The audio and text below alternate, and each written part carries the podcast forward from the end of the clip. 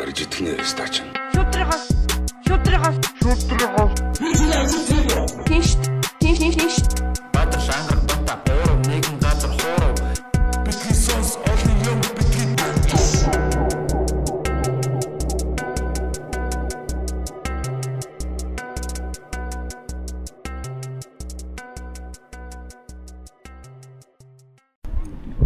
Сайн байна уу та бүхэнд Bitcoin podcast-ийн нэгэн цоошин дугаар яг одоо хүрэх гэж байна. За тэгээд манайха YouTube-оор үзэж байгаа бол харж байгаа бах. Тэгээд өнөөдрийн дугаар бол маш өрмөц болж байгаа. За тэгээд яг одоо бид тав талбай дээр байж гин манай мөнхөө манай буйка бас техникийн хариуцаад манай очко маань ирсэн байна. Манайхан бол очког таньж байгаа. Тэгээд өмнө Улаанбаатар музей төслийг төлөөлж ирж байсан тийм. Тий. Тэгээ одоо бол Улаанбаатар хотын музейн мэрэгжилтнээр ажиллаж байгаа. Тэгээ өнөөдөр бид нэр яг юу хийх вэ гэвэл Улаанбаатар хотын хэдэн байрлалуудыг сонгоцсон. За тэр нь бол жишээ нь талбай, Сүхбаатарын талбай, Сөүлийн гудам 40 мянгад 13 гэсэн дөрвөн байрлалыг сонгоод Нэг л юу хүүхдийн зов. а тийм хүүхдийн зов. Сөүлийн гудам тийм хүүхдийн зов. Тийм. Тэнгүүд одоо гудамжаар алханга подкаст хийн. А зүгээр бас буу болохгүй. Тухайн газрынхаа одоо хуучин түүхийг очкогоор бидэд бас яриулаад явах байгаа. Тэгээд бас яг ийм өрмөц дугаар хийж байгаадаа баяртай байна. Тэгээд өнөөдөр бид тэр ирсэнд баярлалаа. Яг нэг микрофон барьж байгаа амар тийм яг нэг яг нэвтрүү телевизийн нэг тийм сурвалжлагч болж байгаа юм тийм. За тэгээд талбайгаас эхлэх нь бол мэдээч бол бас бэлгэдлийн хувьд ер нь бол ойлгомжтой. Гэхдээ яг энэ төв талбай маань хизэнээс яг Монгол улсын Улаанбаатар хотын нийслэлийн тэ төв талбай болсон энэ талаар ярьж эхлэе те. За тий. За сонсогчтой бол үзэгчтэй энэ өдрийн мэнд хүргэе. За тэгээ бид нэр өнөөдөр болохоор яг энэ дөрвөн маршрут сонгоод явна да. Тэгэхээр Сүхбаатарын талбайгаас яг энэ эхэлж байгаа. Тэгэхээр одоо болохоор бид нар яг Монгол улсын нийслэл Улаанбаатар хотын төв тэг цэг гээд яг энэ нөгөө а яг энэ Сүхбаатарын хөшөөний яг урталт байдаг аим дөрвөлжин юм хэсэгтэй дундаа аим дугуйтай яг энэ бэлэгдлийн дээр ирсэн байна. Төв зэг дээр ирсэн байна. Тэр хүмүүс бол ингэж ярьдаг. А энэ бол яг Улаанбаатар хотын яг газар зүйн хувьд яг төв цэг нь гэж боддог. А тэгтээ бол яг бол тийм биш. А энэ болохоор юу вэ гэхээр Улаанбаатар хотын яг төвдөл болохоор Улаанбаатар хотын яг соёлын цэг гэдгээрээ төв гэдгээрээ яг төв талбай гэдгээрээ одоо яг төв цэг гэж нэрлэж байгаа. А Соёлын гэсэн үү? Тий, соёлын. Түүнээс яг газар зүйнхаа одоо ингээд ингээд одоо Улаанбаатар хотын аа нөгөө газар нутаг байгаа шүү дээ. Газар нутгийг чинь ингээд яг ингээд коридор дээр хэмжиж үзээ ингээд огтлцож байгаа тэр цэг нь яг тэрнийх нь төв цэг нь болохоор газар зүйн төв цэг нь болохоор одоо яг шар адны эцэс гэж хийж болно. Оо тийм үү? Тий. Тий. Тий, тий. А налаахан дээр орчиж байгаа юм шүү дээ. Тий, наагүй яг нал тий налах малах баг орч орчиж байгаа хаа. Тий, тэгэхээр яг энэ шар адны эцэс болоо явчихдаг. Аа яг одоо бидний яа зогсож байгаа яг Сүхбаатарын хөшөөний уртал төв талбай дээр байгаа төв зөв болохоор ерөөсөө соёлын гэж хэлээд байгаа нь эн чинь төв талбай аа тэгээд соёлын утгаараа эн чинь төв шүү гэдгийг харуулж байгаа байхгүй тий төв талбай гэдгээрээ төвцэг гэсэн юм байдаг. За тэгэхээр энэ талд Сүхбаатарын талбай бол маш их түүхтэй Тэгээ би Сүхбаатарын талбай дээр ирж одоо энэ юу тий хэдүүл алтгай за тэгээ. Аа Сүхбаатарын юу талбай дээр ирж а, Сүхбаатарын хөшөөний юу болон энэ талбайн түүхийг ярих маш их дуртай. Яагаад тэр энэ маш их түүхтэй манай Монголын 20 дугаар зуунтай бас холбогдуулж одоо бий болсон юм том юм талбай байгаа. Тэр 1921 оны тэр ардны хувьсгал 21 онд болсон. Тэгэхээр ерөөсөө тэр ардын хувьсгалчид энэ талбайг бий болгосон гэж хэлж болно. Тэр энэ бол ийм одоо зүгээр яг нарчлалтаараа Монгол улсын түүхийн хувьд ингээ нарчлалтаараа ярих юм бол энэ бол нэлийн тийм залуу талбай гэж одоо хэлж бол болно. За тэгээ энэ 1921 оны 7 сарын 8-нд а, ардын журам цэрэг яг энд одоо ингэж орж ирсэн. Тэгээд ардын журам цэрэгийг дагаад тэр чинь ардын төр засгийн газар намын төвөөр орж ирсэн. А тэгээ энэ ор- ороод ирэхэд бол энэ талбай бол ерөөдөө ингээд юм хог асгадаг юм гол цэг байсан. Тийм тэгэхээр хүмүүс бол баг одоо ихэнх нь баг мэдж байгаа. Сүхбаатарын талбай бол анх яг юм хогийн цэг байсан. А одоо яг энэ Монгол орноо мандуулыг авчирсан байгаа барилгын яг сүүрэн дээр чинь Түшээд хааны хог буюу хүрээний хамгийн өндөр хог байсан. Одоо тэр Монгол орноо одоо үлдэрчний эвлийн тий. Тэнгүүд одоо яг энэ Сүхбаатарын хөшөөний жоох энэ хойтлт гисгч ингээд юм манж амны хорооны хог энтергээд энэ хог нь тий манж амны хороо гэж байсан. Тий. тэгээд ийм хогнууд байсан. Тэгээ яг яг одоо өөрөлдөх юм бол яг анх тэр эндэр цасан талбай нь яг хаана өгөхөр одоо яг энэ дүүрийн театр байгаа. Тэгэхээр яг дүүрийн театр яг энэ жоохон баруун урт талд а яг ийм эндэр эндрийнхэн талбайг засан. Ингээд 1921 оны а, 7 сарын 11-нд одоо өргөн цуглаан хийсэн. хүрээний одоо иргэдийн а тэгээд тэр цуглаан дээр болохоор одоо ардын өвсгөлчд болохоор ардын цэгийг тунхасныг бол ингээд зарлсан байна. Ингээд яах вөхөр тийч улаан хүрээнд өнгөтэй энэ дэр зассан байсан. Тэгээд энэ талбай яасан бэ гэхээр ерөөсө жил болгон одоо тийм ёсол баяр болдог тийм талбай болсон. За ингээд бол яах вөхөр 1921 оноос 1946 он хүртийн талбайг бол эндрийн талбай гэж нэртэй байжгаад 1946 онд яг одоо юуны Сүхбаатарын хөшөөг босгосноо шалтгаалаад энийг Сүхбаатарын талбай гэж нэрлсэн ба. Яг 46 оны 7 сарын 8-нд яг Сүхбаатарын хөшөөний нээлт болсон юм. Тэн дээр бол бомб бомб цэндугаа бол энэ талбайг бол албан ёсоор Сүхбаатарын талбай гэж нэрлэлээ гэж одоо ингэж нэрлэж Сүхбаатарын талбай бий болсон байгаа. Хуучин төв талбай нь хаанаас вэ? Аа хуучин одоо тий төв талбай бол одоо энэс бол арай хойшоо тэр одоо энэ хүмүүс бас гайхаж магадгүй өөрхөн бас Сүхбаатарын талбай бол Улаанбаатар хотын ийм хоёр дахь одоо юм төв том талбай байгаа. А түүхийн хувьд ч тийм. А эхнийх нь тэр одоо том талбай бол одоо байхгүй. Одоо байхгүй. Тий одоо бол байхгүй. А байршил нь болохоор одоогийн юуны хүүхдийн урлан бүтээгдэхүүн яг зүүн талд дөрөвдүгээр дэлгүүр байгаа шүү дээ тий. Тэгэхээр дөрөвдүгээр дэлгүүрийн яг уртал дөрвөн замын уулзуур одоо Наватл гэж бодлоо тэрний урталт тий метромол энтертэй тий. Тэгээ тэр дөрвөн замын уулзуур дээр чинь богдын шар орд ингээ маш том ордон байсан байхгүй. А тэр богдын тэр шар ордонгийн чинь одоо ингээд тойроод одоо ингээд ламнар суудаг. Уртал нь ингээд юм задгаа. Тэр богдын шар ордны урталт нь болохоор юу байдаг гэсэн мэхээр том талб өргөн чөлөө байсан. А тэр өргөн чөлөөг бол богдын өргөн чөлөөгөд тэр бол тэр хуучин тэр богдын хүрээ гэдэг хотынхоо төв талбай нь байсан гэсэн үг байхгүй. Тэгэхээр өөрөөр хэлэх юм бол одоогийн яг энэ төрийн ордноос хойшоогоо Монгол улсын одоо яг их сургуулийн а одоо их сургууль Монгол улсын их сургуулиач жоох ингээ хойшоогоо маш том юм талбай байсан гэсэн үг байхгүй. Тэр дөрөвдүгээр дэлгүүрээ одоо уртлын дөрвөн замын уулзуур хүртэл тий. Тэр талбайг болохоор яг үхээр богдын өргөнчлөө буюу их чөлөөгээд хүрээний хуучин хамгийн том талбай байсан байна. А тэнгууд яагаад энэ ингээд том талбай болсон бэ гэхээр 1921 оны хөвсгөлчд хувьсгалыг хин хийсэн гэхээр ардууд хийсэн. Ардууд хиний эсрэг вэ гэхээр феодлууд эсрэг гэхгүй. Феодл гэж хэнийг хэлээд байгаа юм тухайд богд болон дээд тэр нөгөө нэг ламнар ноёд язгууртнуудыг хэлж байгаа байхгүй. Тэр тэр ардууд болохоор яг хизээж ардын хувьсгалыг буюу тэр ардын цэгийг бол тэр феодлуудын талбай дээр ирж тунхлахгүй байхгүй. Логикийн хоол. А тийм учраас яг хөр энэ дээр ирж шин талбай одоо бий болгосон. Тэгээ энэ энэ одоо өөрөх юм бол энэ тухайн үеийн тэр одоо баг улс төрийн тийм энэ одоо ийм үзэл гэх юм уу да улс төрийн энэ одоо зүйл нь бол шинэ одоо Улаанбаатар хот буюу тэр социалист Улаанбаатар хотын төв талбайг бий болгох тийм их сүрэн болсон байгаа юм л да. Тий. Тэгэхээр яг уу гэхээр өөрөөр хэлэх юм бол маш товчхон байдлаар ингээд дүгнээд хэлэх юм бол одоогийн Сүхбаатарын талбайг бол 1921 оны ардын өвсгөлчд бий болгосон юм байна.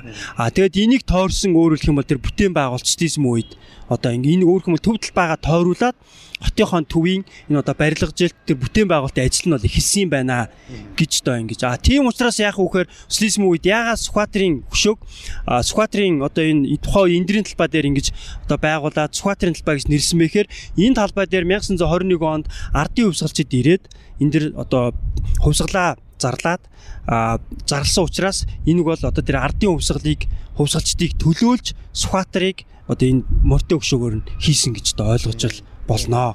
За тэгээ Тэр нэг хэдүүл яг энэ хавьд явж байгаа гэх те. Энэ хавийн барилгуудынхаа бас түүхийг яри. Энэ хавьд одоо ямар юу байсан те. Машин замын чимээ хэр орж байгаа гайгүй. За тэгэнгүүт за ингээ 1946 онд юу ялаа? За тэрнээс өмнө яах вэ гэхээр одоо нэг иймэрхүү нэг домог маягийн юм байдаг. Өөрөөр хэлбэл бид нар тэгж ярьдаг. Өөрөөр хэлбэл Сүхбаатар ирээд морин шээгээд шээсэн газарт нь гадар цаа зоосон газарт нь гөшөөг нь босоо гөшөөг нь босон тойруулаад сардаад ингээд Сүхбаатар хэлбэ болгосон гэж та ярьдаг. Тий. Тий. Тий. За тэгэнгүүт яасан гэхээр ер нь Сүхбаатарын талбайг яг шинжлэх ажил бол 1946 оноос гэсэн. Тэгээд Сүхбаатарын гөшөөгийн шинжлэх энэ ажил нь яг үхээр яг тухайн үед Улаанбаатар хотыг одоо барилгажуулах, бүтээн байгуулах тийм ажлын бас эхлэл болсон гэж одоо хэлж болно. А 1945 оны дайны дараа инх цагийн бүтээн байгуулалтыг зарлаад Монголоос инх цагийн бүтээн байгуулалт дайнд дууссан 45 онд. Тэгээ нөгөө дайны үед чинь бид нар нөгөө Улаанбаатар хотыг хөгжүүлж чадаагүй байхгүй. Яг тэгэхээр чинь хөрөнгө санхүүг үед маш одоо юм хэцүү үед бол яг хотыг тэр хөгжүүлж бол байшин барилга томоохон барилгуудыг барьж таагүй. Тэгээ ерөөсө 45 он оны дараагаас эхлээд яг үхээр яг талбай төрсэн барилгууд барьж эхэлсэн. Яг тэр инх цагийн бүтээн байгуулалт. За тэгэнгүүт яасан гэхээр одоогийн яг энэ хөрөнгөний бирж байна. Одоо яг энэ бидний энэ баруун талд байгаа хөрөнгөний бирж байна те. А энэ хөрөнгөний бирж чинь болохоор 1946 48 онд баригдсан Монголын хамгийн анхны одоо орчин үеийн кино театрын зориулалтад барилга. Тэрийн чинь элдв өчрийн нэмж хүүхдийн кино театр. Тэр Монголын орчин цагийн анхны кино театр гэж хэлж болно. Зориултаараа. Ерөөсө анхны одоо ингэж зориултын юм гэдгээр бол орчин цагийн анхны кино театрын. А Хөрөнгөний мэрж гадаа ирээ заа.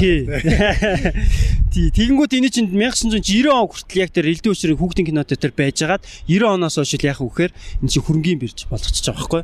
За ингээд энэний дараа болохоор би дүүрийн театр дээр очингуудаа яг энийг яагаад энт хийсэн бэ гэдгийг нь бол ярина гэсэн. За тэгэнгүүт одоо жоох ингээд ийшээ явангууд а хөрөнгөний бирж яг арталт нь болохоор одоо яг ногоон өнгөтэй дээрээ энэ одоо Монгол улсын те одоо далбаатай байгаа энэ барилга бол одоо одоо бол хотын царгааны барилга. А энэ болохоор 1900 бас 46 48 онд баригдсан Монголын хамгийн анхны орчин үеийн Алтай гэдэг нэртэй жис буудлын барилга. Тий. Өөрөөр хэлбэл анхны жис буудлын барилга гэхгүй энэ. Тий. Тэгээд энэ чинь одоо яг энэ энэ барилга болохоор 1964 онд хотын царгаа барилж эхэлсэн. Ахаа. Тий. Тэгээд Тэгээд яг энэ хөрөнгөний бирж уучлаарай. Хөрөнгөний бирж энэ хоёр бол яг барилга нь бол анхныхаа хувилбараар байгаа. Зөвхөн зассан л байгаа юм шүү дээ. Тий юу гэж яг анхныхаа цагаараар энэ дээр ерөөдөө будгийн л өөрчлөлт гэсэн үг. Одоо ингээд фасадын л баг зэрэг өөрчлөөд ингээд баг зэрэг одоо дотортлын ч юм ингээд засварууд хийгээ явдаг гэсэн үг. Түүнээс одоо яг ингээд фасад нь яг тэр хэвээр байгаа байхгүй. За ийм барилгууд байгаа. Тэгээ энэ барилгуудыг чинь барихад одоо жишээлх юм бол талбай тойрсон ингээд барилгууд чинь дандаа ийм багантай барилгууд байгаа байхгүй. Тий. Одоо энэ хотын царгааны тий өөрөх юм бол одоо энэ хөрөнгөний бие сая ярьсан энэ алтаач буудлын барилга. За энэ хоёр Монгол орноо мандуулыг гэсэн тий хоошоо одоо хуучин байгалийн дүүхийн музей тэгээ төрийн ордны артлын тий байгаа. Тэгээ дүүрийн театр Монгол улсын их сургууль урагшаа гадаад харилцааны яам. За тэгээд энэ үндэсний номын сан энэ төр гэ тий. Тэгэхээр талбай тойрсон барилгууд ягаад юм багантай байгаа юм бэ гэхээр хам социализм үеийн ерөөсө хамгийн гоё буюу архитектурынхаа болон чимэглэлийн орон зай хот байгуулалтын хувьд ерөөсө хамгийн энэ гой буюу хамгийн оргил барилгууд нь болохоор энэ талбайд өрсөн барилгууд байхгүй. Тэгээд эдгээр чинь өөрөх юм бол ансамбл буюу нэг юм архитектурын юм чуулга бий болгож байгаа гэсэн. Энгээр Тийм ингээд дандаа ингээд тойрцсон. Аа тэгээд энэ барилгуудад дандаа бол тухайн үед социализм үед дандаа улсын барилгууд орж байгаа шүү дээ. Тэнгүү дандаа одоо соёл юм уу, босрал юм уу, за эсвэл одоо төрийн захиргааны ч юм уу байгууллагууд орж байгаа хгүй. Хөрөнгөний бирж гэдэг чинь соёлын байгууллага байна. За алтаа цэц буудал гэдэг тэнгүү чинь тухайн үед бас энэ цэц буудал байсан. Аа тэнгүүд одоо энэ яг нь хоотлын энэ Монгол орноо гээд мандуулын Дундхыг марчлаа. Анч Бродвей гэж энэ яг сүулт хийсэн юм аа яг. Байгаагүй. Тий. Үгүй сорж чадсан байна.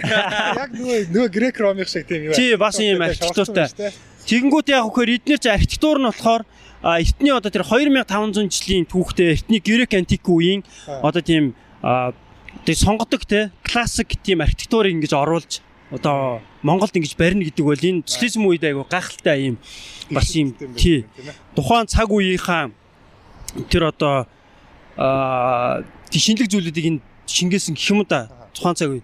Энэ ер нь өмнө анзаарч байгаа юм байна. Энэ одоо дээр юм террастай юм шиг юм хашлага байсан юм биш. Тий, тий. Одоо тэгэнгүүт ингээд энэ багнууд чинь ингээд багны одоо тэр ордер гэж ярьдیں۔ да. Энэ багны дээдлийн оройг нь. А тэгэхээр энэ ордерүүд нь болохоор ерөөдөө эртний нөгөө грек антик үед чинь болохоор одоо ионик а тэгээд коринф гэдэг ч юм те ийм яг ийм загваруудтай байсан. Тэгэхээр манад бол ярихад ерөөдөө ихэнх загварууд нь бол ер нь бол байдаг. Асууя. За. Энэ яг энэ юу байсан тэгээд бас бодол байсан юм. Аа гүүш энэ чинь яг Монголын үйлдвэрчний эвлэлийн яг барилгаар. Өөр хүмүүс яг одоо энэ үйлдвэрчний эвлэлийн барилга гэд баригдсан одоо бол яг тэр зориултаараа байгаа гэсэн үг. Энэ чинь 1955 онд баригдсан барилга. Үйлдвэрлэлийн эвлэхэд дотор нь хүмүүс юу хийнэ гэсэн үг юм. Одоо яг энэ Монголын үйлдвэрчин гэхээр чинь дандаа нэг ажилчид одоо нөгөө нэг ажилч социализм үед тэр чинь зорилго нь юу гэхээр энэ чинь ажилчин ангийн эрх хэшгийг хамгаалах одоо ч тийм штэ. Одоо энэ үйлдвэрчний эвлэлд нэгдсэн тэр одоо байгууллагуудын ажилчдуудыг юм. тий өөр хүмл ажилчдын тэр эрх хэшгийг хангах юм зорилготой байгуулахгүй. Одоо ажилчдын тэр хөдөлмөрийн өөр хүм бол тэр эрх хэшийн төлөө дуугардаг. нөгөө төвшөө тааны хог. Тий, төвшөө тааны хамгийн өндөр хог энэ дээр одоо байсан. Ийм газар байгаа одоо. Тэгээ энэс ингээд цаашаага ингээд бас ийм эн чин том өргөнчлөө бас явдаг гэсэн. Шиг одоо яг нь талбайгаас баруун тийшээ одоогийн Зан озрын музей хүртэл ингээд том юм өргөнчлөө байсан. Тий, тагнуулын ерхий газар маш тэрний яг урд орчин ингээд маш том бас юм том өргөнчлөө явдаг гэсэн. Тагнуулын ерхий газрын тэр уртлын а, одоо хуучин доо яам баггүй. Тэрний одоо асашорын цэсрд хүрээлэн гэж байгаа. Тэнд чинь ингээд зам ам байхгүйсэн. Тэгээ тэр талбайг 1930-аад оны үед юу гэж нэрлэдэг вэ? 30-аад оны үед болохоор Чоосын талбай гэдэг гэсэн. Тэгээ сүүлдээ болохоор тэр чинь асашорын талбай болоо. Слизм үе тэр чинь октябрийн гудамждаг нэртэй. Ийм биш. Октябрийн удаа. Тэгээ ойдлын музей. Музей чинь болохоор 1971 онд баригдсан Монголын үндэсний музей гэж Лувсан дорж гээд хүний яг Үндэсний музей гэж. тий Монголын үндэсний музей. Одоо энэ чинь анх хувьсгалын музей гэдэг нэртэй байсан шүү дээ. Одоо манай өвөө эмээнэр ч юм уу те хүмүүс ингээд настай хүмүүстэй ингээд ярингуу оо одоо манай нэг хувьсгалын музей ажиллаж байгаа юу гэдэг ч байхгүй. Тэгэхээр чи хүмүүс одоо орчин үеийн залуучууд тэрийг мэдэхгүй байхгүй. Тэгээ яг хөөр яг тэд нар чи яг тухайн цаг үеийнхаа нөгөө одоо яг тэр нөгөө хувьсгалын музей байсан юм чи яг тэр нэр томьёогоор нь яриад байгаа байхгүй. Тэгэхээр яг хөөр ингээд юм хот хот чи өөрөө яг хөөр хид хид юм хотыг үүсгэж байгаа байхгүй дотроо.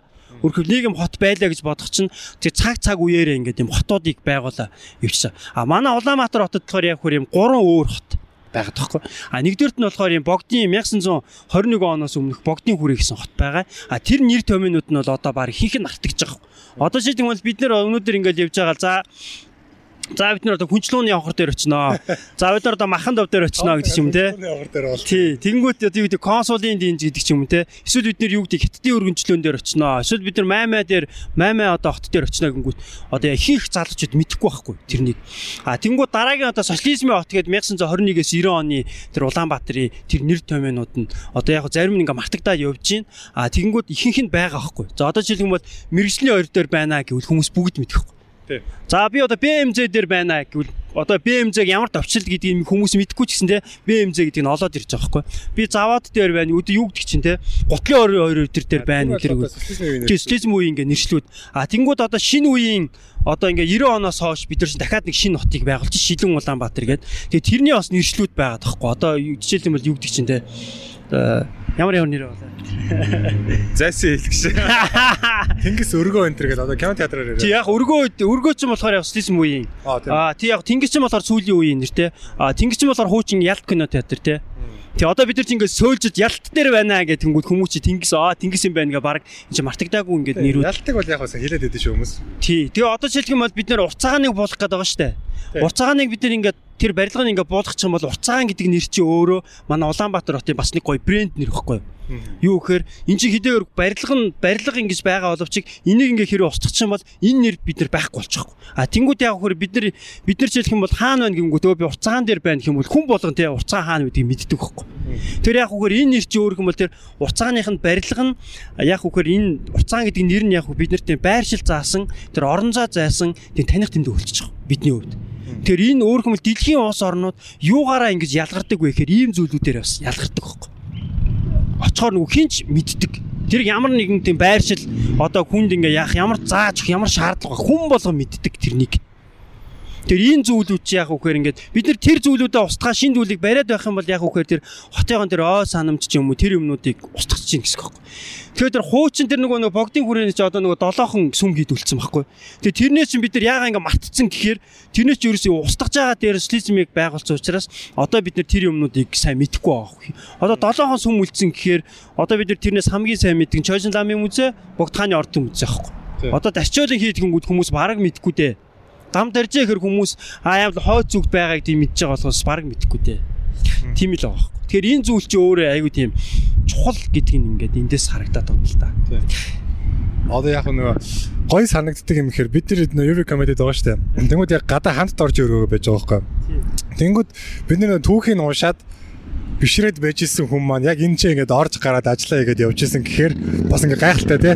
Одоо яг яг энэ Сүхбаатарын талбай дээр бомбир эн чинь ингээд дээлийнх нь хормоо хийсээд үсмэс нь хийсээд явж байсан гэж байгаа байхгүй. Тэгэхээр тэгээ бодохоор тэ төсөөлөнгөө айгүй гоё тий яг энэ мэдрэмжүүдийг бас мэдэж энэ мэдээлэл ой санамжийг хадгалах нь бас тийм ач холбогдолтой байна тийм ээ. Наадын сони асуулт байна. Энэ замаар байна шүү дээ. Хамгийн сүүлд замын хөдөлгөөнд хизээ морьтой хүмүүс оролцсон юм. Тэ баг морьтой хүмүүс шагналдаад ордноос гараад ингээд гүйж мөгөөл. Тий, энэ бол аяга гоё асуулт. Тэгэхээр энэ яг тэрийг ярихаас өмнө би бас нэг юм ярьсан. Шууд санаанд ор. Тэгээ аа яг одоо бидний натгах байгаа энэ зам болохоор яг ингээ хойшоо ингээ нефт явдаг зам байсан байхгүй. Одоо ингээд яг ингээ хойшоо нөгөө богдын шар ордон гэж байгаа гэсэн дээ нөгөө дөрөвдүгээр дэлгүүр яг уртлын нөгөө дөрвөн замын уулзар. Тэгэхээр богдчих яах вэ гэхээр дөрвөн ордонтой тэгээ урд нөгөө ногоон ордон буюу одоо ордон музейдээ амьдэрдэг. Тэгэнгүүт вэ гэхээр одоо ногоон ордноос шар ордон руу очдөг юм залгадаг зам байсан. Тэгээ тэр нь яг одоо яг бидний энэ явж байгаагаар ингэ дайрдаг. Тэр гүүр байсан юм их тавь. Байсан. Инх тавны гүүрэн доогуур чинь инх тавны гүүрний чинь хуучин суурин дээр болохоор залархын улаан ингээ зөвхөн богд явдаг босод үед нь хаачдаг тийм гүүрээс аахгүй юу. Тий. Тэгээд яах вэ гэхээр одоо бид яг тэр нөгөө богдын заларх замын явж байгаа хгүй. Заларх зам гэж байсан.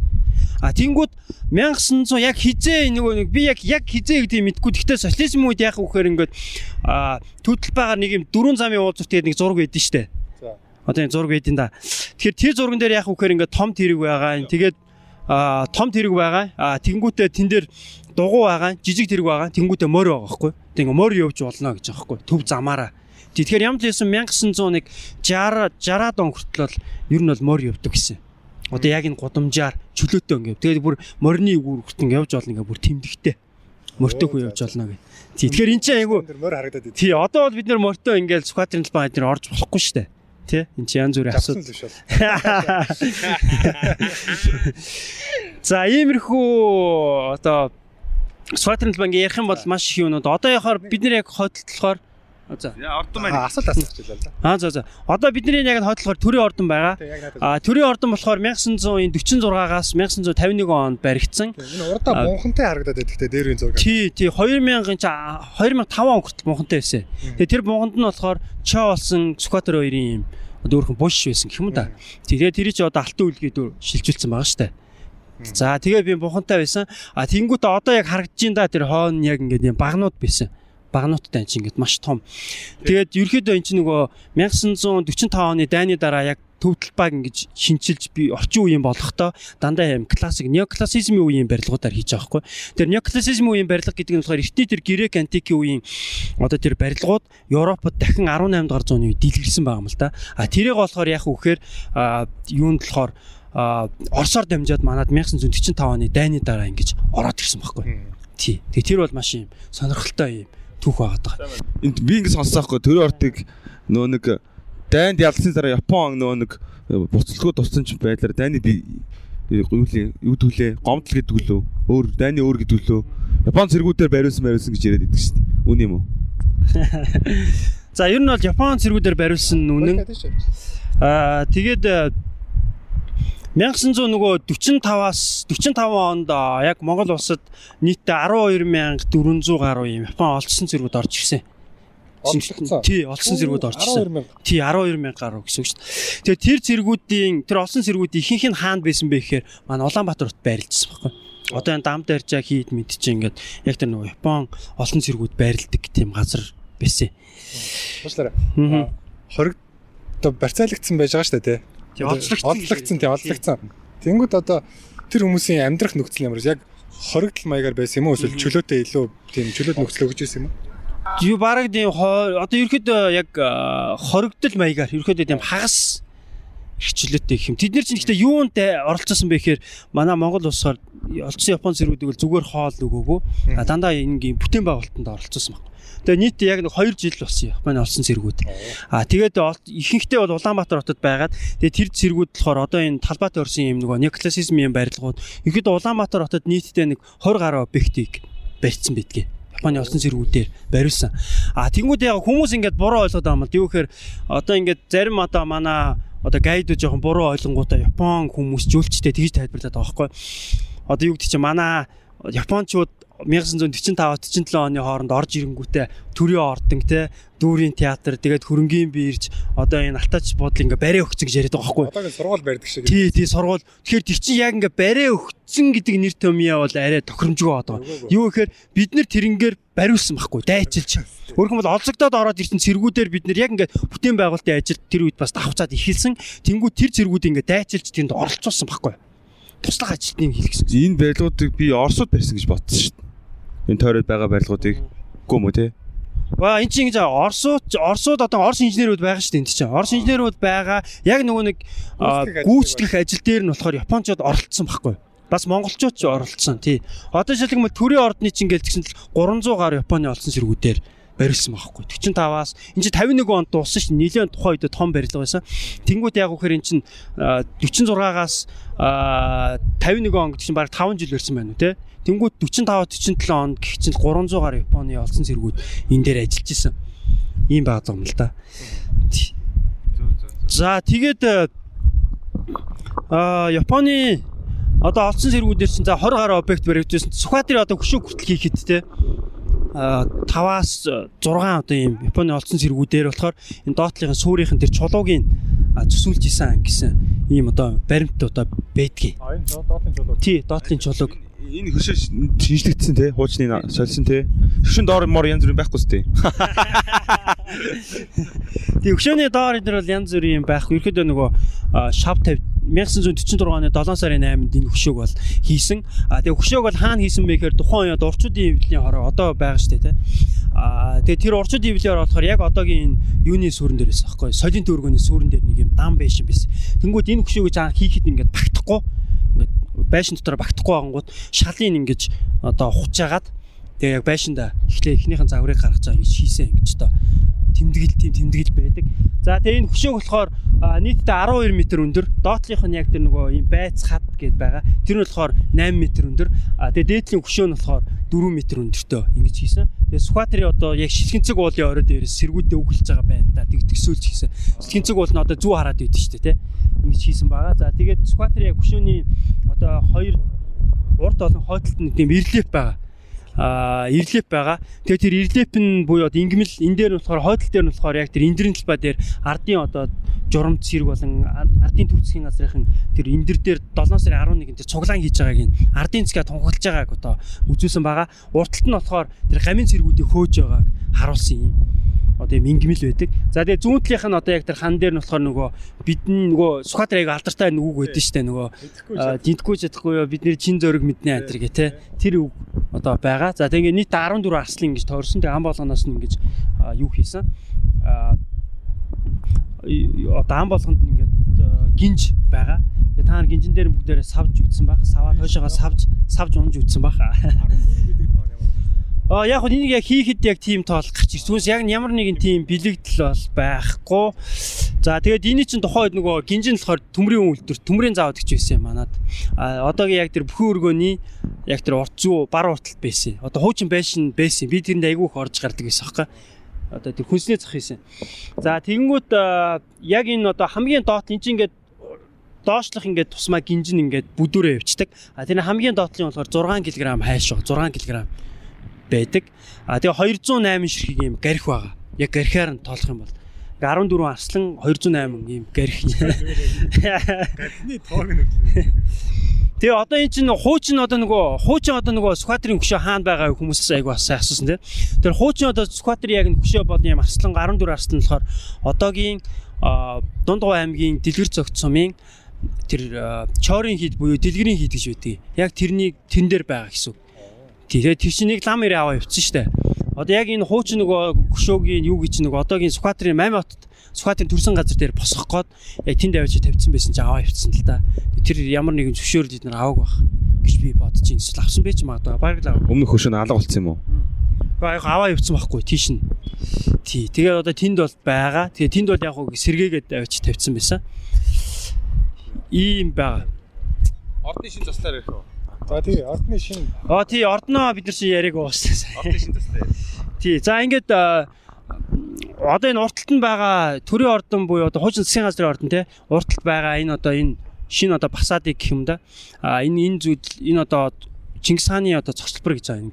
Чингис хааны энэ одоо цогцлборыг бол 2006 онд их Монгол улсын 800 жилийн агаар бол хийсэн. А тэгээ Сүхбаатар яг юу Сүхбаатар хинэ одоо Сүхбаатар ирсээр байна. Чингис хаан яг дунд нь байгаа ингээ сууж байгаа те. А тэнгуут ингээ хоёр талд нь болохоор баруун баруун талын одоо талд нь болохоор боорч зүүн талд нь болохоор мухлаа байгаа. Энд чинь нөгөө хоёр төмнийх нь баруун зүүн гарын нөгөө төм төмний захирдаг байсан хоёр том ноён байгаа. За тэгээд яг зүүн талд нь одоо хамгийн баруун талд нь болохоор өгөөдөө хаан.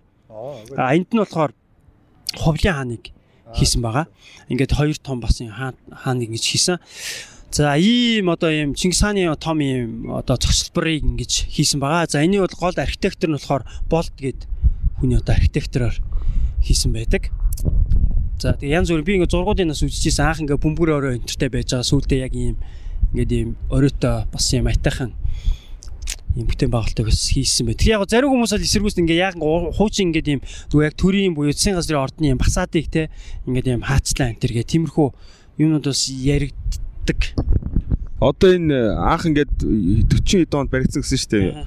Бөөнөрөө нийлж байгаа барьсан гээд. Тэрнээс өмнө ямар байшин байсан юм?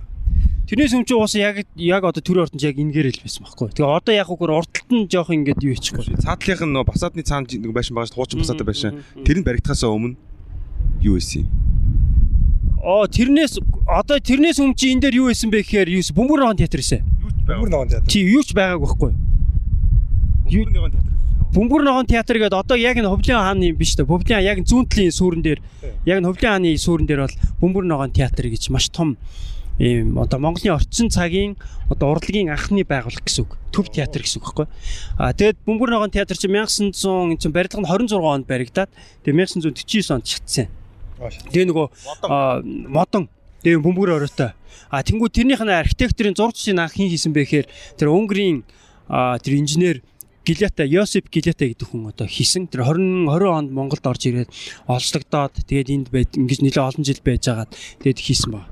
Тэгээ өмнө тэгээ манай улсын удирдлага хаана барилж исэн юм? Энд байгаагүй юм шүү дээ. Өөр газар байсан юм шүү. Хаана байсан юм?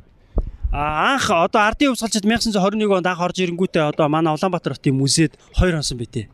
Музейд. Тий. Тэгшин төрийн ордон, төрийн засгийн газрын тий ордон засгийн газар байрлаж исэн гэсэн үг байхгүй юу? Тэгэхээр тэр ардын төр засгийн газар төр байрлаж исэн байр гэж үздэг. Намынтай ороо энэ төр гээд.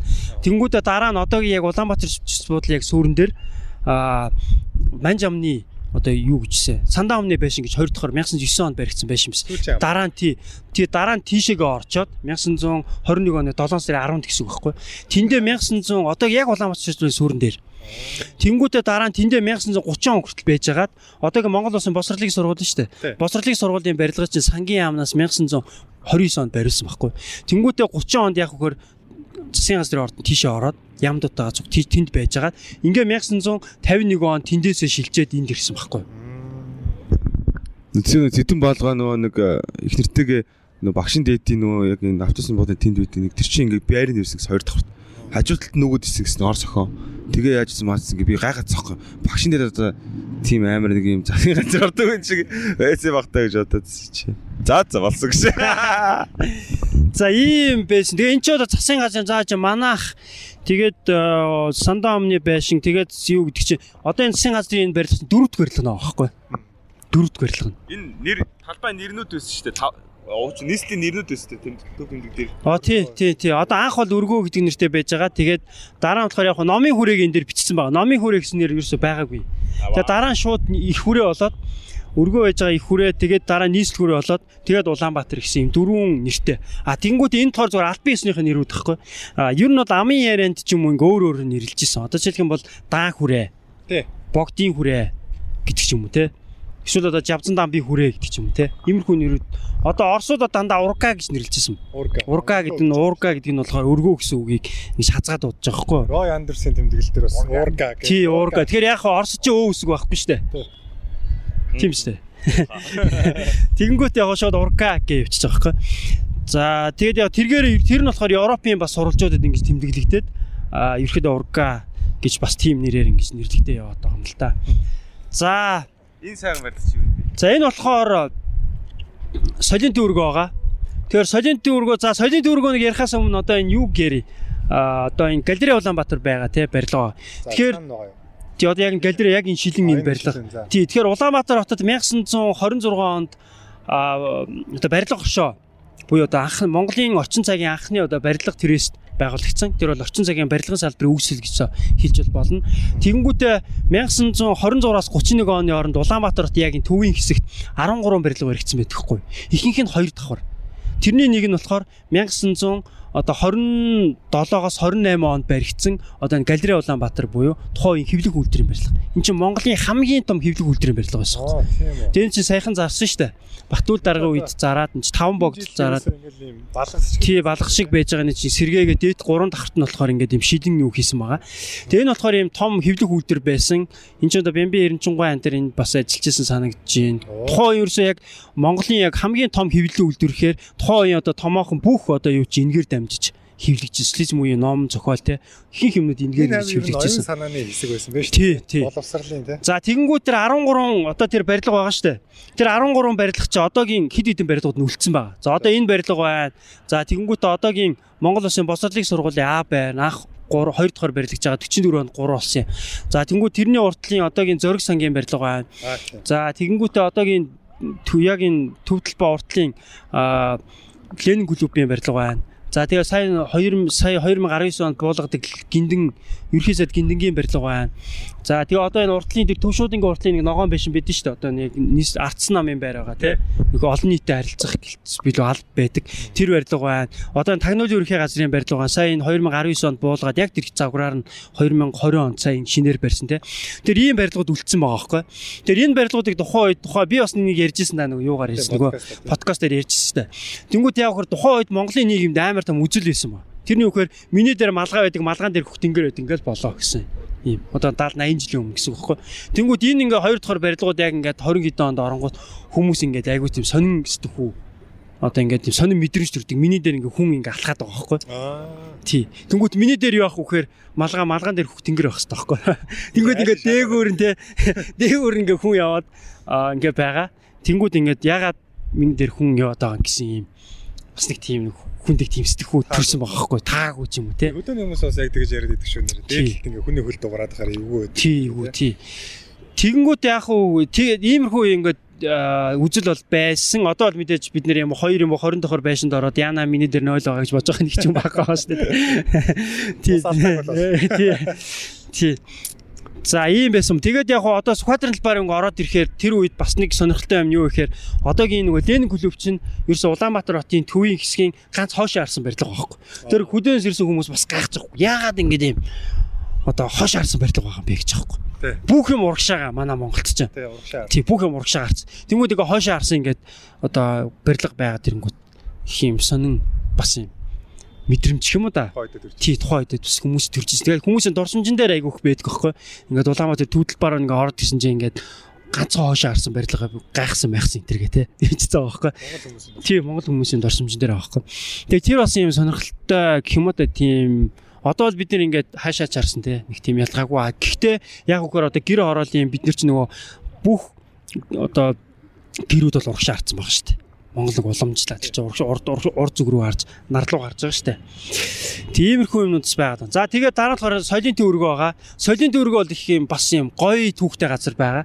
Юу гэхээр энэ бол манай Монголын бас юм соёлтой холбоотой хүмүүс энд байсан. Энд Марзан Шарав яг энэний сүрэн дээр байсан гэж байгаа. За Ширэн Дамдын байсан гэж байгаа энэний сүрэн дээр. За дуучин одоо тэр дугарж аав бас энд байсан гэж байгаа. Уртын дуучин тий ажиллаж исэн гэсэн үг. байсан үр гэрэнд байсан гэж байгаа байхгүй тий амьдарч исэн тэнгуут одоо ширэн дамдингийн хашаанд нөгөө музей нөгөө юунуудыг цуглуулсан байгаа байхгүй одоо үзмрүүдийг тэг чи яг энэ дээр бас Монголын анхны тий бас музейн цуглуулгыг энд бас хийжсэн байх гэдэг ч юм уу тий тэнгуут яг энэ яг сүрэн дээр солин төрөгөө баригдсан гэдэг чинь бас бас гоё бэлэгдэлтэй Тий, одоо яг тэр тий. бэлэгдэлтэй ингэж баригдсан ба Энэ нацагд орж нацагд орж байгаа хаахнаар амьдарч исэн. нацыг дээр чи одоо зохиол нисгд орчид хэд хэдэн газар байсан ба. А одоогийн тэр юуны одоогийн багшийн дэдийн урталт Сэцэн тооны хороо гэж үсэн. Одоо с- тэр одоо өөрөх юм бол өөрөөр хэлэх юм бол яах вэ гэхээр а зүүн аймгаас ирдэг хүмүүс чинь дандаа юм зүүн одоо талбайгаас зүүн тийш амьдэрдэг гэсэн байхгүй юу? Оо тийм үү. Тий одоо энэ 13 дугаар автобусны буудлын хүртэл одоо зүүн дөрвөн зам хүртэл. А баруун аймгаас ирдэг буюу одоо Түшээдхан, Сайн оюун, Засагтхан гэдэг чинь энэ талбай энэ баруун талаас одоогийн 40 50 мянга байгаа нь гэсэн чинь дандаа баруун аймгуудаас ирдэг хүмүүс амьдардаг байсан байхгүй. юу? Зохион байгуулалт нь тиймээс хүрээний үед, богдын хүрээний үед. Тэнгүүд яг хөр насаг дорч чи өөрөө гүн галуудад буюу одоогийн Багнуур дүүргийн дүүргээс жоо урагшаага нэг 20 км зайтай аягны ам буюу одоо энэ юу гэдэг юм аа. Өө нэр нь За яах вэ? Тий за ингээд ямар ч тэр аягны ам гээд одоо газар одоо төрсөн. Тэгээд тэр чинь ингээд зүү аймагт орчиж байгаа хгүй. А, Түшээд хаанд орчиж байгаа хгүй. А тэгтээ түшээд хаанд орсон ч гэсэн яг үгээр яг энэ одоо яг тэр багшин дээдлийн урталт амьдэрдэг гэсэн. Тэнд нэг түшээд хааны бас нэг хідэн нэг л хороо байсан баг. Одоо жонон ангийн ороо гэдэг хаа. Тий тэнд бол яг Сүхбаатарын аав байжгаад а сүүлдээ яах вөхөр ахшаа байшинд байжгаад а сүүлдээ манай хүн болохоор 1920-од оны яг сүүл үед одоогийн яг энэ дөр сөүлэн гудамж штэ. Сөүлэн гудамж одоо тэр драмын театрын яг тэр баруун талд гэх юм да. Тэр хавцаа ахшаа байшин та байсан гэж. 200 орой хавцаа. Тий одоо баг 200 орой хавцаа ингэж амьдарч исэн гэсэн. Тэгээ Сүхбаатарын юуны нацаг дөржин гудамж чи хоёр хэсэг газар байсан шүү дээ. А 1957 олоо 67 онд одоогийн тэр ихтлгүүрийн одоо зүүн талаар явж байгаа тэр гудамж ш одоогийн усны юуны баруун сэлбийн гудамждаг. Тэгээ тэр баруун сэлбийн гудамж чинь болохоор нацаг дөржин гудамждаг байсан. А сүүлд 1990 90 оноос 1996 он хүртэл одоогийн сүүлийн гудамжийг нацаг дөржин гудамж гэж яагаад сүүлд 96 онд сүүлийн гудамжийг нэрлэлцээ байхгүй. Нацаг дөржийн музейг тэнцээ байгуулсан шалтгаан даа юу? Тий, нацаг дөржийн хөшөө юу музей чи одоогийн Чойшин ламын тэнд биш сүмийн Номын санг. Нацаг дөржийн номын санг. за бараг тийм. Тий. Тэрнтэй баг холбоотой гэж одоо хэлж болно. Тэгээд чинь насад дөржийн номын сан гэж нэрлэж байгаа шүү дээ. Тэр чинь нөгөө сүүлд нэрлсэн дээ. За тэгээд одоо энэ соёлын төвөргөө чинь болохоор одоо та ингээ загварыг ингээ харах юм бол ер нь миний бас гоё барилгуудын одоо бодож амар явдаг те. маш гоё юм өрмөц хийцтэй а энэ ч одоо юм модерн загвартай барилга байхгүй. А Манай комедийн бэгийн зүгээр энэ явж таарч. Ямар сонь тохиолдол бас бид битээ сонсоо нэг дугаар хийж байгаа. Улаанбаатар хотыг танилцуулаад.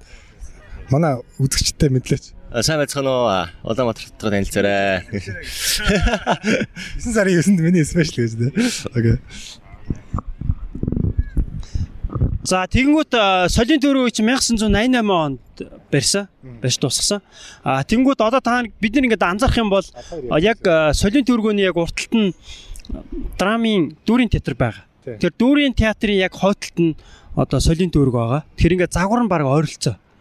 Тэгээ социализм үед яасан бэ гэхээр одоо талбайтай орсон барилгуудыг дөрөв давхраас дээш барихгүй буюу юм ансамбл үүсгэж байгаа хгүй юм. Гоё орон зай үүсгээд а тэнгууд яг үхээр солин төргөнд яг өндөр гişи чинь наашн харуулж барих гэж байгаа. За энэ нөгөө ансамбла одоо дөрөв давхраас дээш барихгүй штэ гингүүтээ энэ өндөр хэсгийг цааш нь харуулад ингээ нааталт нэг намхан хэсгийг нь харуулад тэнгүүтээ яг энэ дүүрийн театр болон төрийн ордон энэ Монгол Улсын их сургууль одоо энэ төрийн ордон дүү- дүүр эднэр чинь яг ингээ ижилхэн загвартай болчихсон яг багантай ингээд юм үүсгэн бол ансамблийн нүүрх архитектурын тэр загварыг нэг нэгэнд нэг уусгаж өгч ийн гэж байхгүй.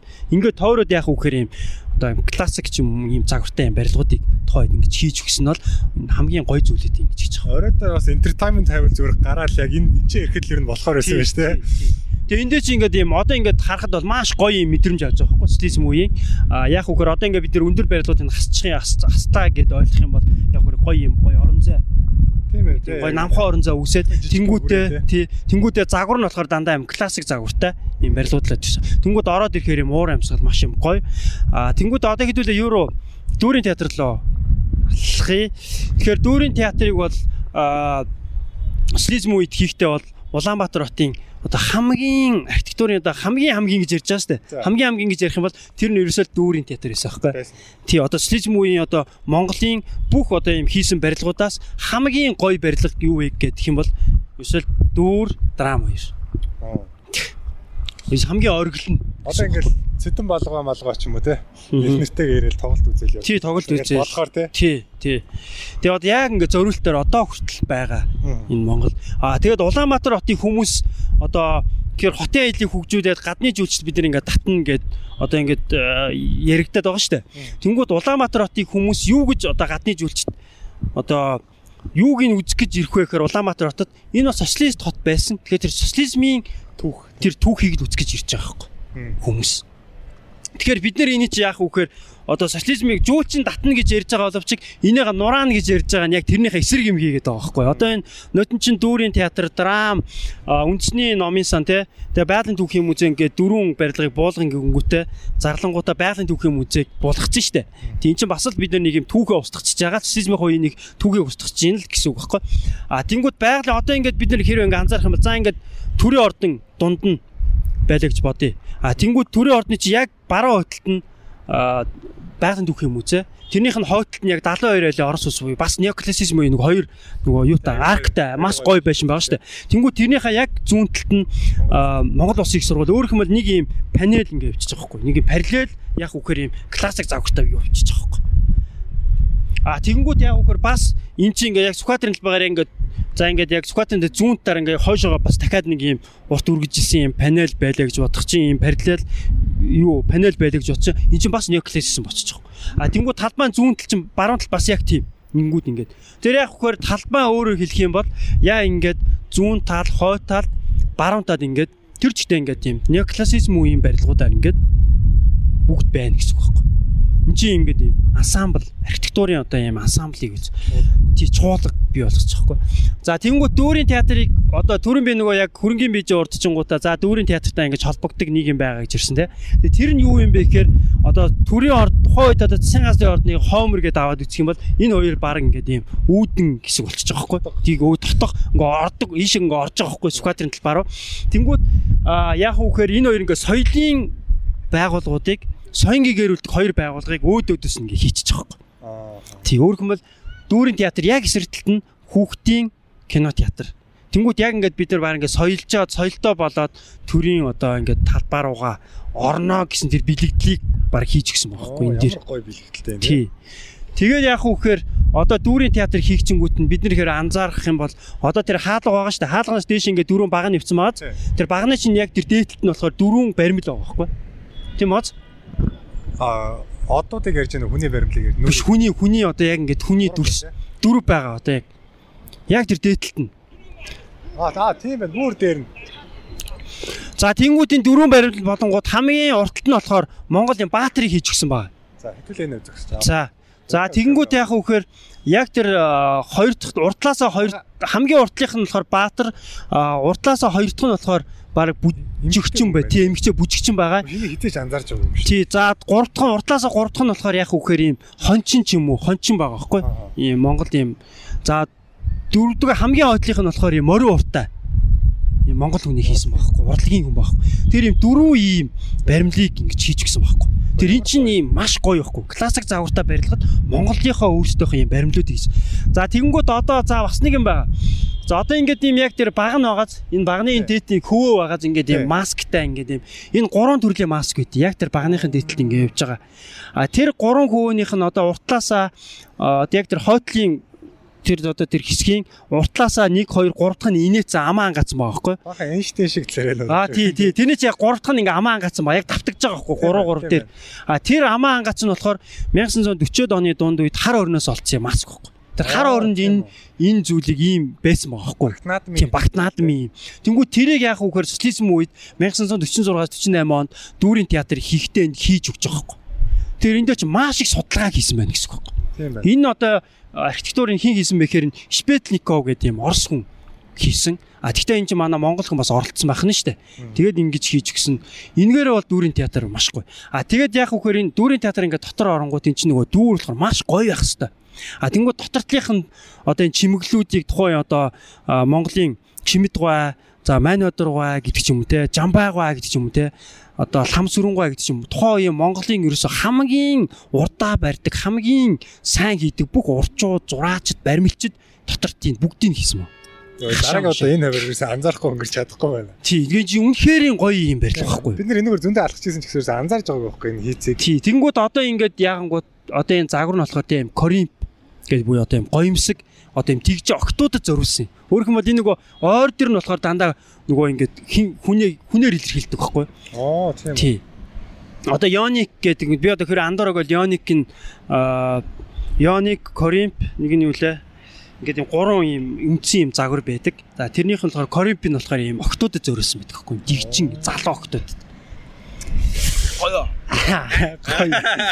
Яг энэ арслан марслан бол яг сүулт хийсэн. тий эдгээр бол яг сүйд энэ бол яг бас ихэнх барилгын гадаагийг бодвол яг жинхэнэ арслан шиг арслан байна тий. Тий, тий яг ингэж арслан Энэ нөгөө а энэ хятадд бас нэлээд харагддаг л да. Энэ нөгөө арслан гэдэг байгаа ер нь яг арслан шиг биш юм шиг харагдаад байгаа шүү дээ тий. Энэ ямар учиртай байдаг юм бэ? Аа, ер нь бол одоо бид нар чи сүүлийн үед яг уу нөгөө арслан гингүүтээ Монгол арслан гэдэг чинь арай өөр. Одоо яг энэ юу тэр талбай төрсөн Сүхбаатарын хөшөө төрсөн арслангууч яг Монгол арслангууд байгаа байхгүй. А тэнгуүтээ сүм хийд дээр байгаа арслангууч нь бас нэг өөр.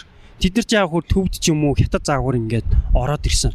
А тэр загвар дундаас жаа хөр Монгол арслан ингээд тусад нь бас өөрөөс нь гаргаад ирсэн байхгүй. Бид нэр өөрсдийн тэн дээр нэг баг зэргийн өөрсдийн нөгөө өөрсдийнхөө тий өөрсдөө юм өөрчлөөд гараад ирсэн байгаа.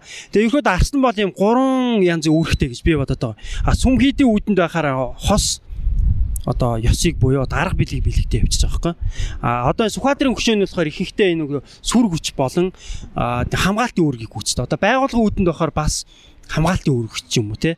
Ингээд одоо байгууллагууд а тэнгууд 90 оноос хойш ч юм уу манайхан нөгөө яг өөрсдөө бас яг энийгээ сайн хийж чадахгүй тохиолдолд нэг хэсэг байгууллагаас дандаа арслан тавилаа шүү дээ.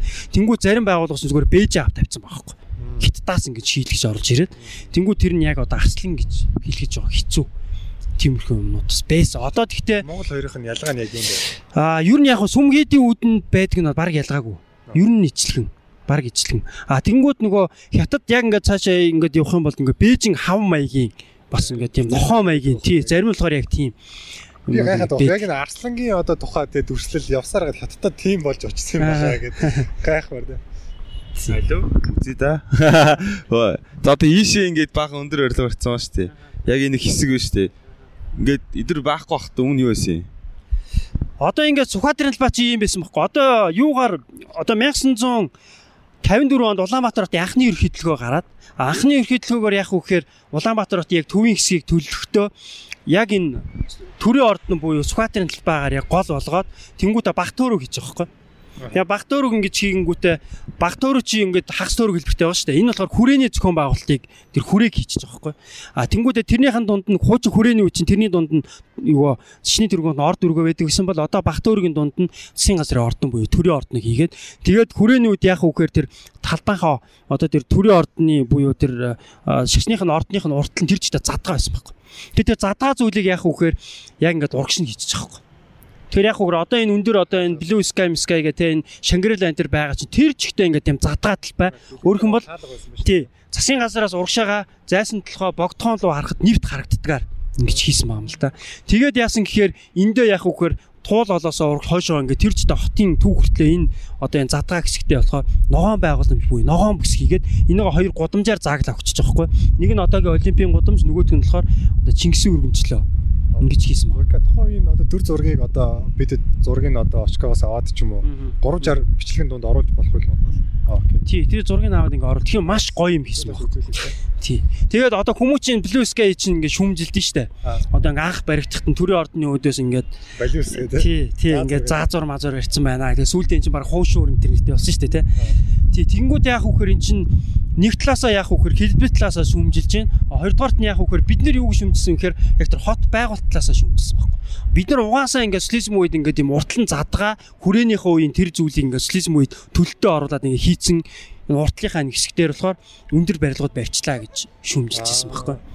Тийм тэр нилээ тийм одоо үнэмшилтэй гэх юм уу эсвэл яг юм хот байгуултаа энэ юу чөччихөж байгаа юм л да энэ чинь ингээ айгу харамсалтай байгаа байхгүй энэ сүүл. Та нар хараад ер нь энэ барилга орж болно. Гэхдээ өндөр байж болох уу? Тийм ерөөс өндөр байж болохгүй ингээ урагш нь ингээ юм задгаа. Тэг ингээ ногоом одоо ингээ социализм үе чинь ингээ бид нар аав ээж өвөө эмээг ингээ зургийг харахаар ингээ дандаа арталт нь ингээ бууг мууг байж дээ шүү дээ. Тэгэхээр тэр чинь яах вэ гэхээр яг энэ ногоон байгууламжаар чинь дамжаад хотын төврөө ороод ирчихнэ гэсэн үг байхгүй. За за окей. Тэгээд энэ талбай дээр бас нэмж хэлэх юм байна? Одоо бас талбайхаа хэсгийг дуусгаад дараагийнхаа бас газар руу очие те. За тэгээ. За тэгэхээр Сүхбаатарын талбай бол Монгол улсын одоо социализмын төв болон одоо 1990 оноос хойш одоо бидний байгуулж байгаа одоо жоохон югөөд хэлэх юм бол Шилэн Улаанбаатар те тэрний ингээд төв болчихж байгаа. А уг нь бол яах вэ гэхээр зүүн нь бол ямар байх хэрэгтэй байсан бэ гэхээр Сүхбаатарын ингээд талбай бол яг социализмынхоор ингэж үлдээд энэ хуучин хот болоод а тэнгуүтээ энэ шинэ Улаанбаатар хотынхон тэр төвийг бид нэр өөр газар байгуулах хэрэгтэй байсан байхгүй.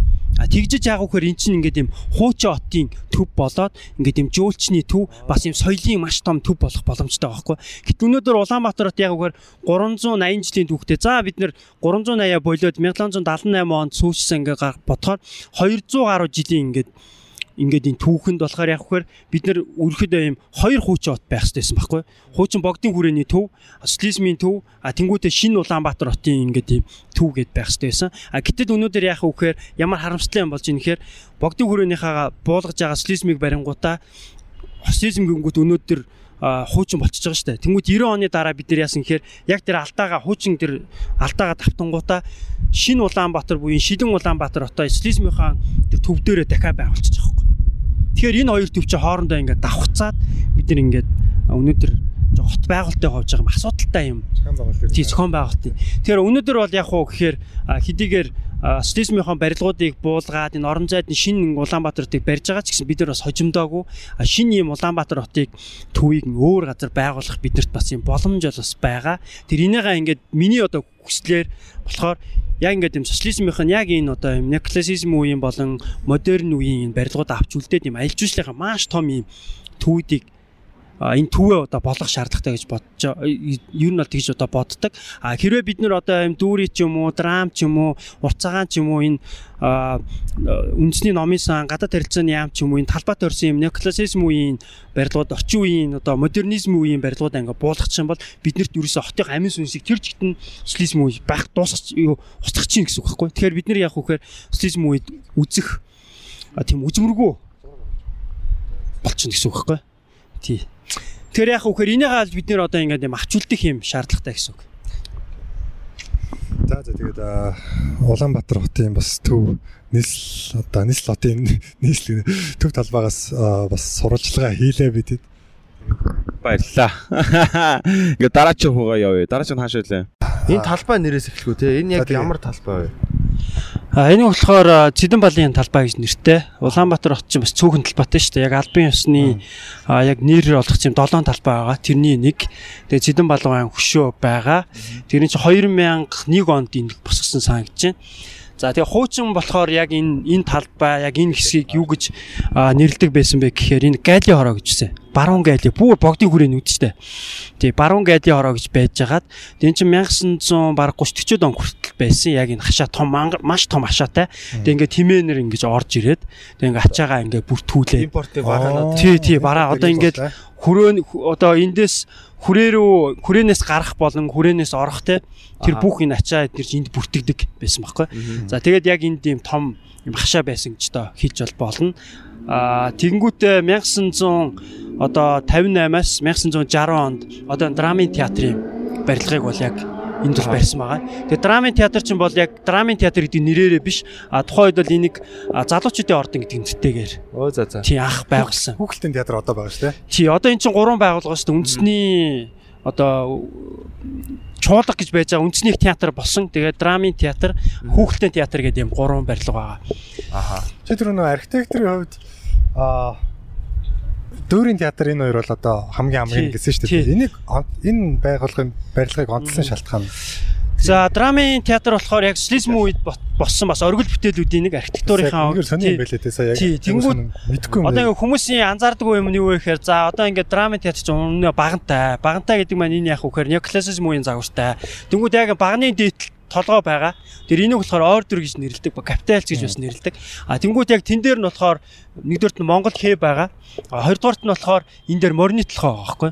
Тэгэхээр дэлхийн ямар ч юм классик барилгатай ийм барилгын энэ одоо дээдлийн баган дээр нь толгой дээр нь ийм мор байдаг байхгүй. Тэгэхээр бид нар яах вэ гэхээр социализм үед одоо яг энэ ийм классик барилгыг барихтаа нутагшаалцсан байна шүү дээ. бидний өөрсдийнхөө энэ нөгөө одоо тэр архитектур ч юм уу те өөрсдийнхөө юм онцлогийг энэ барилгад шингээж өгсөн байхгүй. Тэргээрээ маш юм онцлог байгаа. Энд бол нийтдээ нэг 100 орчим юм морь байгаа гэж одоо хэлж бол болно. нэг баган дээр дөрв байгаад байгаа юм те. Тэр нэг баган дээр ингээд чи тойроод байгаа дээ. ирсэн байдгийг. Тий бас нэвтрүүлгийн дондор те. Төрөн бас бэгээ ирсэн байгаа. Сайн байна уу? Сайн уу?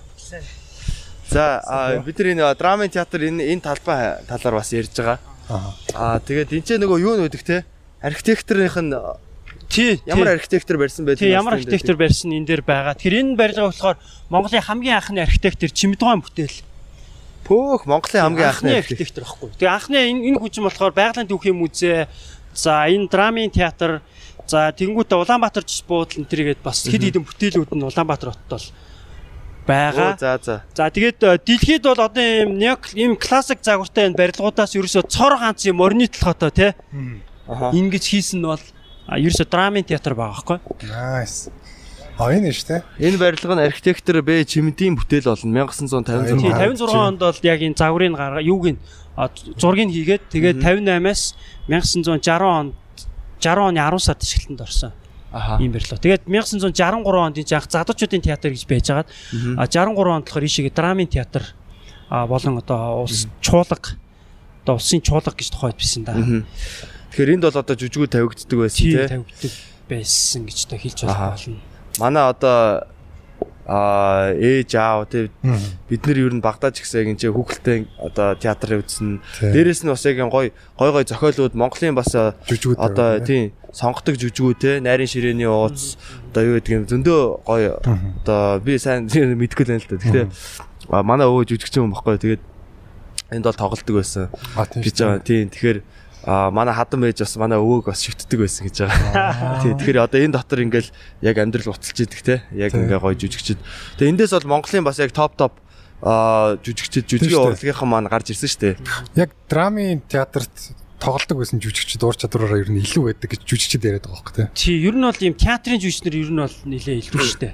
Одоо тал дээр зураг юу театраасаа гэж бодож байна. бусад ингээ юм руугаа явна штэ. Аха. Тий тэгээ яг үхээр одоо эн чинь яг бидний алтан үеийнхний өөрхөн бол алт тайцахгүй. Тий алтан тайз. яг алтан тайцахгүй. Аа тэгээд яг үхээр а, тухайн үеийн одоо Монгол Монголын одоо том одоо тийм бодлого гэх юм уу да төрийн том бодлого яг үхээр өөрөх юм бол тухайн одоо тэр үзэгч бол яг үхээр а энэ барилгад бол тийм сонгодог юм жижиг үзэн нэгдүгээр хоёрдугаар яг үгээр барилга нь бас тийм байна гэж юм. Өөрөх юм бол энэ чинь яг давхар энэ асуудлыг шийдчихсэн байгаа байхгүй. А жүжигчсэн ч гэсэн яг тийм тийм сонгодог тийм орчинтой а, газар байна гэсэн. Энэ зүйлийг ингэж хийж өгсөн нь тухайн үеийн одоо тэр төрийн социализм үеийн те маш тийм төрийн том бодлого байж байгаа. Одоо дүүрийн театр, драм гэдэг ч юм те ийм том театр одоо хүүхдээ урлан бүтээгдэв биш үү пионерын ордын эдэр чинь. Бүгд ерөөсө гаднаас нь харахад бас хүн татхаар. Тий. Гэсэн ийм бас ийм өөрөх юм бол энэ чинь хотын бас нэг юм гоо зүүн бас нэг юм асуудал энд чинь өгч штэ. Тийм дээ. Бас нэг сүр жохоо Тий байна сүр тий. жавхаа тий энэ чинь орон зай тий архитектур энэ төргээд маш олон Театрын соёлыг бас а, хүмүүс одоо сургаж исэн биз дээ Тий, тий. тэгэхээр- Хүүхэн гарнаа гэж бичсэн бах юм тийм. хүүхэн ганаа. Бас энэ бол вандализм, вандализм харагдаж байна тий. Анхны архитектурын бүтээл дээр бас тий хүүхэн ганаа гэж бичиг шаардлага байсан ч юм уу тий. Хэлээ манайха Тий. графит хийх газар тусдаа байгаа шүү дээ. тий Харин Энэ дотор бас яг тийм уур амьсгал бас шал өөр тий. Одоо хүмүүс нь жоохон төлөв хувцалж ирдэг. Тэгээд бидэд оюутан байхад нөө энэ энэ драмын театрын драм сонирхогч залуус гэх нэг клуб байдаг гэсэн. Тэгээ тэгээд тэ артлын хаалгаар ингээ оронгууд яг нөгөө хасарж байгаа магаа ингээ жүжигчд ингээ юу ч болоо яг зүгээр ингээ амьдралаар амьдраад ингээ явж ажил дээр байждаг. Тэгвэл яг тэр орчин бас үзэхээр тийм бас гайхалтай тий. тэгээ би одоо анх драмын театр чи анх миний үзсэн жүжиг болохоор EDP-г үзчихсэн аахгүй. Тэгээ тухайн үед бол EDP нөө би нэг зохиолын унш- уншаагүй шууд үзсэн тэгээд Зохиол амар санагдсан. Тэгээд ер нь бол жоо баг зэрэг ойлгоогүй ер нь. Аа. тэгээд дараа нь би нэг хоёр дахиад хоёр удаа үзсэн а тэгээд тэгжиж ерөөдөө яг зохиол эднэртэй танилцчихийж яг. EDP аа ерөөдөө яг энэ зохиол бол яг ийм зохиол юм байна гэтэргээд танилцчихсэн л та. Ийм юм үзсэн бэ штэ гэдэг. Тий ийм үзчихсэн бай. Тэгээд тухайн үед бол яг ингээд би ч бас яг хөдөөний э, оюутан байсан аахгүй юу. Тэгээ орж ирээд яг ингээд яг ингээд драмын театр эднэр чи яг тэр үед чинь яг ингээд наваг оюутан болж энэ хавь чи мөндөр мөндөр барилга ерөөсөй байхгүй. Энэ хавьдаа бол нилээн тийм сүрлэг маш гоё харагдаж байгаа аахгүй юу. Тэгээ тэр нөгөө нэг ийм тухайн энэ барил зөвхөн энэ барилга одоо энэ багантай энд байгаасаа гадна тухайн энэ барилгын өөр хэмэл тэр орон зай бас айгүй чухал байгаа аахгүй юу. Аха. Тий. Тэгээ Энэ одоо бас энийг нэг чи ингээд тойруулаад дандаа ингээд өндөр барилгууд баригдчихна гэдэг чинь энэний одоо жишээлх юм бол орон зайгийн л байхгүй болгож ийн л гэсэн үг. Тий. Яг. Монгол улсын ардын жүжигчин төрийн шагналт эрдэмтэн зохиолч найруулагч Э оюун энд ажиллаж байлаа. 85 насны ойд зориулв. Улсын драмын эрдмийн театр 2003 он. Тий. Тэнгүүд социализмын үе чинь манайч бас юу бас онцлог байсан бэ гэхээр нөгөө а одоо нөгөө нэг Америк ч юм уу, Европ ч юм уу нөгөө хүний эрхийн асуудал гарч ирж байгаа шүү дээ. Эмэгтэй хүн хөдөлмөр эрхлэн эрхлэхгүй. Тэгэл Америкч одоо 1900 60 70 он гэх чи хуулийнхын фермд эмгтэй хүн ажиллаж болдгоо байсан баг чи тий. А гэтэл гэтэл манай Монголд яах вэ гэхээр одоо яг социализм үе чинь бүх хүн тэгш эрхтэй байна. А тэнгуүдээ ингээд сонгодог урлагч байна уу, уран зохиолч байна уу, хаан ч эмгтэй хүн ажиллаж болно гэх тий. Тэгээд одоо тэр үйлдвэр комбинат гэдэг чинь л одоо өдөрт 3 ээлжээр нэг ээлжинд 15 мянган хүн байсан гэдэг бодлоо бид нэр. Нэг ээлжинд штэ. 45 мянган эргэлт Тий, эргэлт нэг өдөр штэ ингээд. Гутал Тий. гутал Тий. Тэнгүүд чи юуны ажлын оройн чи өөрөө тэр жигтэй нөгөө Монголын аа, нөгөө хамгийн том аж үйлдвэрийн бүс гэж явжсан байна. Тий. Тэгэхээр яг үхээр эн чин тэр үед чи манай монголчин бас тухайн үед яг дэлхийн ертөнцтэй бас харьцуулахад яг социалист орн дотроо яг манайч нөгөө жишг дагуул орн гэдгээрээ бид нар чинь бас хөгжлийн үед бас нэлээд нэлээд өсрөнгүү хөгжил рүү явчих жоохгүй. Зүг зүг. Тий одоо ер нь аа, Нийгэм эдийн засаг те хөтлөөсөө бас ер нь бол ингээд өсрэлт хийсэн ба шүү дээ. Ер нь за- зарим одоо бүр хөгжилтэй капиталист орнуудыг хүртэл алхасаад ингээд баг хөгжиж явж исэн юм байна. энэ нэг балгас болцсон байгаа барилга ба штэ. Аа Энэ ямар учиртай барилга Чин 61-р байр. Явлаа. За энэ нөгөө нэг э, C961 гээд энэ алдартай барилга штэ. За. Улаанбаатар хотын хамгийн анхны орон сууцны барилгуудын нэг. Аа. Тий, Энэ энэ барилга чи одоо би энийг айгүйх ярдэн да. Одоо монголчууд анх удаага одоо энэ барилгат те одоо анх удаага 0 тий суултур дээр сууж үтсэн. Анх Аа, удаага бид нөгөө парта танилцсан те. Анх удаага бид нөгөө юу хийсэн? Талбаагаар авч. Анх удаага бид нар чи одоо нөгөө ханнаас жинхэнэ нөгөө усаа авч байгаа байхгүй. Аха. Тий, энэ ийм түүхтэй барилга байхгүй. Тэгээ энэ чи одоо ингээд одоо буулгах байгаа. А, Тий, тэгээ одоо энэ. Монгол улсын бас ерөнхий сайд агсан жасраагаа амьдарч исэн гэж байгаа. Цаана нь бол бас одоо нөгөө аа мозаикын те ийм бүтээл бүтээл байдаг те. Тийм тэгэхээр одоо тэр бол бас одоо нөгөө яг арчилсан хувьсгал гарсны дараа хийгдсэн гэлүү те. Яг одоо 1900 яг цагаан морон жил гэдэг нэртэй бүтээл баг.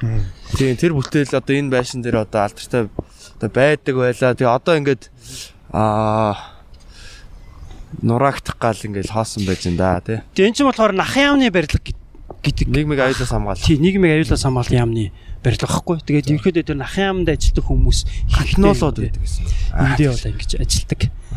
Ийм байсан байна. За тэгээд ер нь бол одоо миний бас би ер нь яг хоо энд тэнд очиороо за энэ миний хамгийн дуртай гэж ярихаар хүмүүс яг аль нь юм бэ гэдэг. Тэгээ одоо энэ сөүлэн гудамж бол бас э, хотын аялал хийхэд бас маш гоё газар. А ягаад гоё юм гэж яг гадны нэртэй боловч а гоё газар. Ягаад тэгэхээр бол энэ энэ сөүлэн гудамж бол Улаанбаатар хотын хамгийн анхны асфальтан одоо зам зам Оо, гэсэн. тийм, 1900 чинь а 28-аас 28-аас 29 он сангиж байна. Анхны асфальтын зам тавьсан. А дээрэс нь яг вөхөр энэ чинь хамгийн анхны мод тарьсан. Оо, Тий, таримлаа. Анхны тий мод тарьсан. Самбар дээр бас зурагнууд байна тий. Одоо энэ самбар дээр одоо яг энэ нөгөө нодны бид нэр манай музейгээс яг энэ одоо хотын цагааргатай хамтраг 380 жилийн зориулж энэ яг самбарыг яг хотын нийтдээ нэг 100 гаруй байршил 120 байна уу да? 180 ч байна уу? Гаруй байршилд ийм самбар хийсэн. Тэгээ автобусны дандаа аргахын юун дээр байдаг. Тэгээ энэ гэдэг чинь л одоо ингээд одоо энэ эндээс айгүй гоё юм харж болохоор байгаа байхгүй. 100 жилийн өмнө жишээлх юм бол одоо зах энэ ингээд зах одоо ингээд Яг одоо өргөнчлөө байгаа байхгүй одоо Хүнсний нэгдүгээр дэлгүүрийн орчим гэж тий. Тий, яг тийм. Одоо хүнсний нэгдүгээр дэлгүүр буюу одоогийн Тэнгис кино театрын тэр годомч бас хятадын өргөнчлөө буюу өргөнчлөө гэх нэртэй байсан. Тэгээ тэндээ яах вэ гэхээр одоо модны зах, а яг тэр зүүн талын үзүүрт нь болохоор ийм нэхийний зах эднэр байсан байхгүй. Тэгээ тэр үед нөгөө нэхийг бас бас гай үнээр авдаг. Тийм учраас хүмүүс бас нэхийгээ өгдөг. Тэгээ Улаанбаатар хот хүрээнд чинь нэхийний нэг 2 3 үйлдвэртэй. А тэр үйлдвэрээр чинь нэхийг хийгэнгүү доош Орос руу гаргаад Оросоосоо дамжаад Европ руу Оросууд биш гаргадаг манай түүхий бүтээгдэхүүнээр юм хийдэг гэсэн. Тэгээ одоо хүрээний үеийн бас хамгийн алдартай юмнуудын нэг нь юу вэ гэхээр хоёр хүрээнд ерөөхдөө худалдааны хоёр том алдартай юм байсан. Нэг нь болохоор малгай, нэг нь имэйл байсан байхгүй. Тэгэхээр хүрээний имэйл малгай хоёр бол ерөөсөө Монголын орон нутгийн айлч газар маш юу эрэлт ихтэй.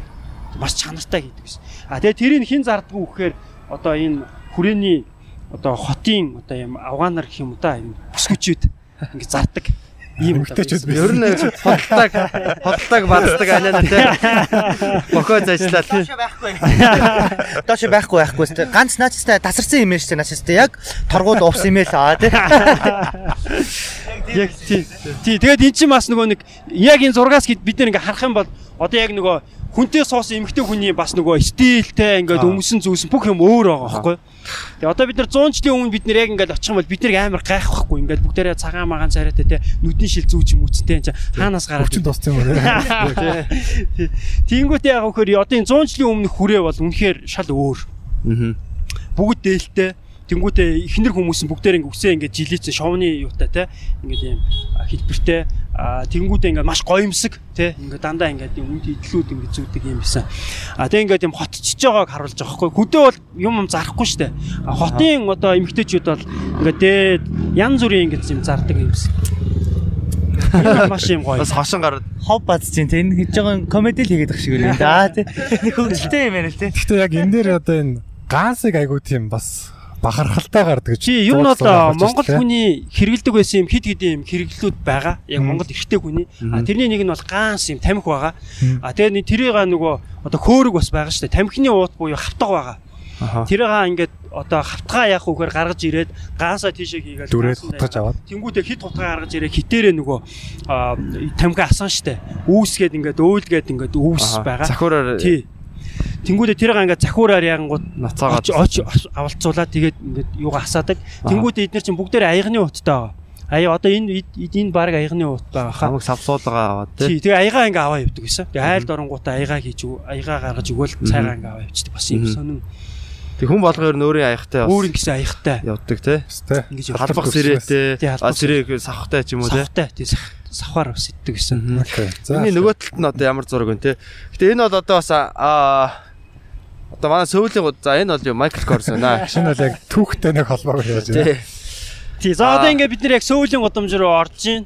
Тий. Тэгээд А яг эндээс эхэлж байгаа тий үү? яг энэ Хуучнаар бол сөүлийн гудамж чинь одоо ханд доржийн гудамж аа. Гэхдээ хуучнаар болох юм бол эн чинь ингэсэн аа хуучин бол эн чинь бас хувьсгалчдын гудамж гэж байгаад 51 оноос эн чинь 1900 баг 90 он хүртэл энийг Сталин гудамждаг гэсэн. Оо за за. тэгээд 1990 онд энэ гудамжийг тасаг дөржин гудамж нэрлээд а Аха. тэгээд 96 оноос энийг одоо сөүлэн гудамжийг нэрлэчихэд байгаа байхгүй.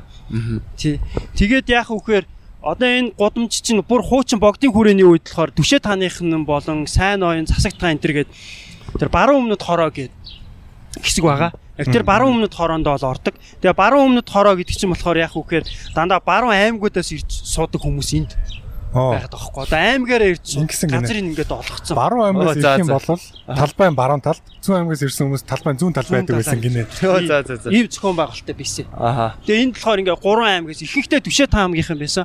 Одоогийн энэ яг бидний энэ явж байгаа энэ хэсэгт болохоор Түшээд хаан аймгийн нөгөө энэ яг хүрээний нутаг дэвсгэр тэр жигтэй Дарханчин аймгийн ушуу гэж байсан. Тэрэндээ хариалагддаг. Одоо ямар нэгэн газар авах юм бол энэ Дарханчин ангаас аавна. Өөр бол хүрээ өөрийн гэсэн тийм нутаг дэвсгэргүй энэ газаргүй цагтна гэж ярьж байгаа байхгүй. Аа зүгээр. Тэгэнгүүт тий, тэгэнгүүт яах вөхээр одоо ямар нэгэн газар авлаа авнаа л гэж одоо газар авах чагаал бол заавал тэр Дарханчин вангийн захиргаанаас ирж тэр зөвшөөрлөө авдаг гэсэн. Тэгэхээр яг одоо бидний энэ явж байгаа энэ а, хойдол байгаа нь 30 дугаар байр, энэ нэгдүгээр сургууль, энэ хавь тэр чигтээ яах вөхээр тэр Дарханчин вангийн хороо гэж байсан.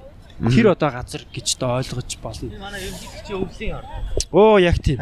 Одоо энэ барилга бол маш алдартай барилга шнэ. Хойдлын Энэ бол 30 дугаар юм бэл тий. тий. Энэ хавьдаа хэдүүлээ нэг зогсож байгаа л байна тий. Тэг ийшээ очиж үзэх үү.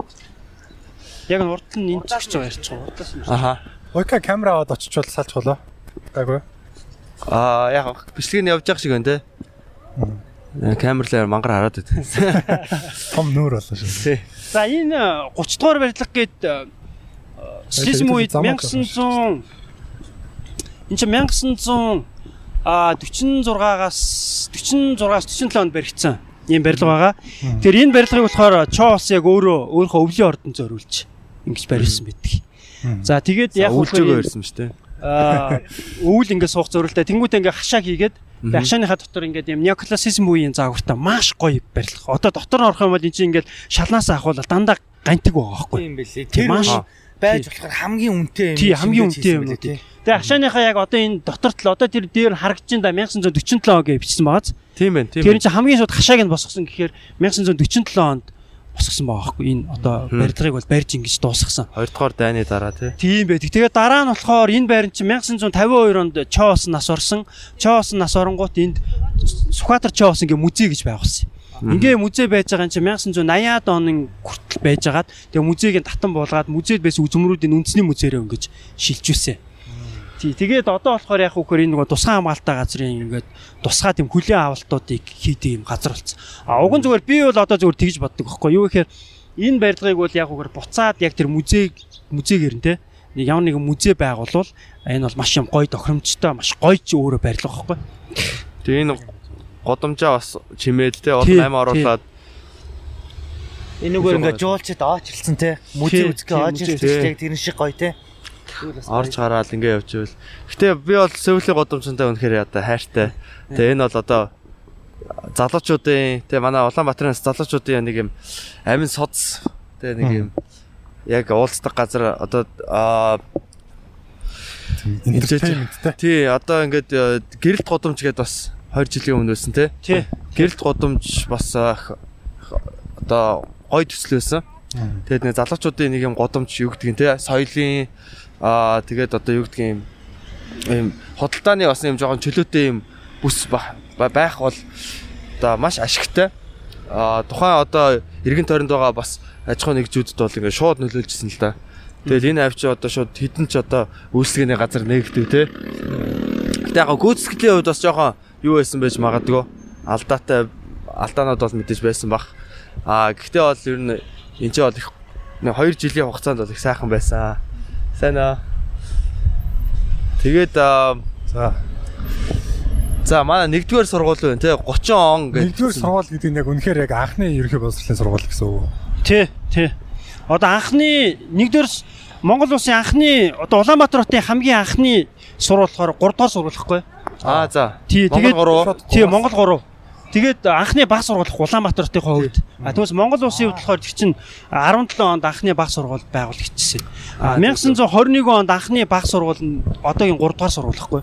Тэгээд яагаад 3 дугаар сургууль гэж нэрлсэн бэ гэхээр тухайн үед а 3 дугаар сургууль одоогийн Чойжин дамын музей ортолт ийсэн. Тэнгүүд 3 дугаар тэр хороо гэж нэртэй байсан байна л да. Тэр газар нь тэнгүүд за юу гэж нэрлэх үү гингүүт шууд 3 дугаар хорооныхоо нэрээр сургуулийнхаа нэрийг зөв. За 3 дугаар сургуулийн нэрлэжиг. А тэнгүүд 1923 онд Монгол улсын хамгийн анхны дунд сургууль бий болсон. А тэр нь одоогийн 1-р сургууль. Анхны дунд сургууль. А тэгээд 23 онд одоо энэ чинь хаана байгуулагдсан бэ гэхээр одоогийн соёлын төвөргөний яг сүүрэн дээр а нэг юм урагшаан арсан нэг баг П хэлбэрийн жижиг юм байшин одоо баригдсан 1923 онд. Тэр болохоор анхны 1-р сургуульд анх тэнд үүсчихсэн. Аа тэнд байсан юм. шиг. Тэгээд дараа нь яг үхээр энэ нэгдүгээр сургууль чинь энэ одоо барилга болохоор 1940 онд баригдсан. Тэгээд 40 онд эн чинь баригдангууд дайны дайны үед байсан. Тэгээд хөрөнгө санхүүгийн үед жоохон хэцүү үед баригдаад тэгтэл амтс барьж дуусгасан.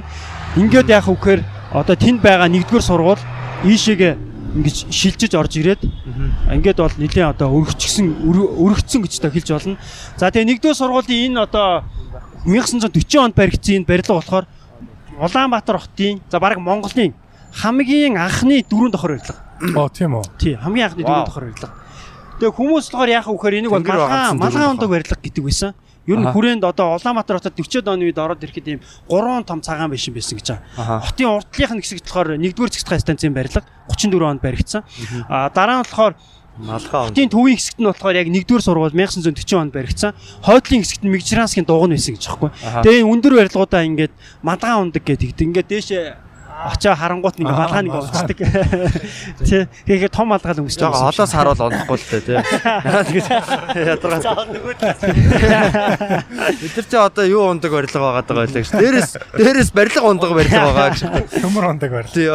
Хүнийг бүр байхгүй болгодог барилга гэдэг. Тэгээд эн чинь ингэсэн одоо нөгөө Мөнгө унагадаг Мөсийн барилга. уртын одоо хүмүүлгийн сургууль байгаа шүү дээ. Хүмүүлгийн сургууль чинь 20 дугаар сургууль байхгүй. Оо за за. 20 дугаар гэсэн. Тий 2 дугаар сургууль. Тэгээд тэр байр нь 20 дугаар сургууль орсон. Тэгэнгүүт 1951-ээс 52 оны үед нэг юм Монгол улсын босролын тогтолцоо нэг юм туршилт хийсэн байгаа.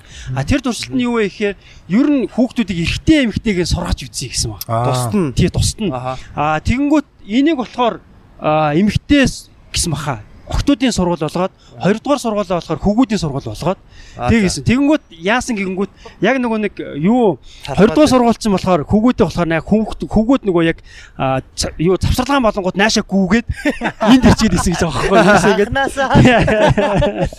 Зүгээр салгад тэгэнгүүт заа за ер нь бол нэг 2 жил хүрсэн үгүй ихэд явж байгаа. нийлүүлээгээ. Тэгээ буцаад нийлүүлсэн байна л да. Салгагч юм биш тэгж болж чадахгүй шүү дээ манайхаа шоо шаа. Тэгээ буцаад яг ингээд яг тэр одоо хуучин одоо эрэгтэй эмэгтэй гэдгээр ингэж явсан гэсэн юм. ямар сонирхолтой юм те.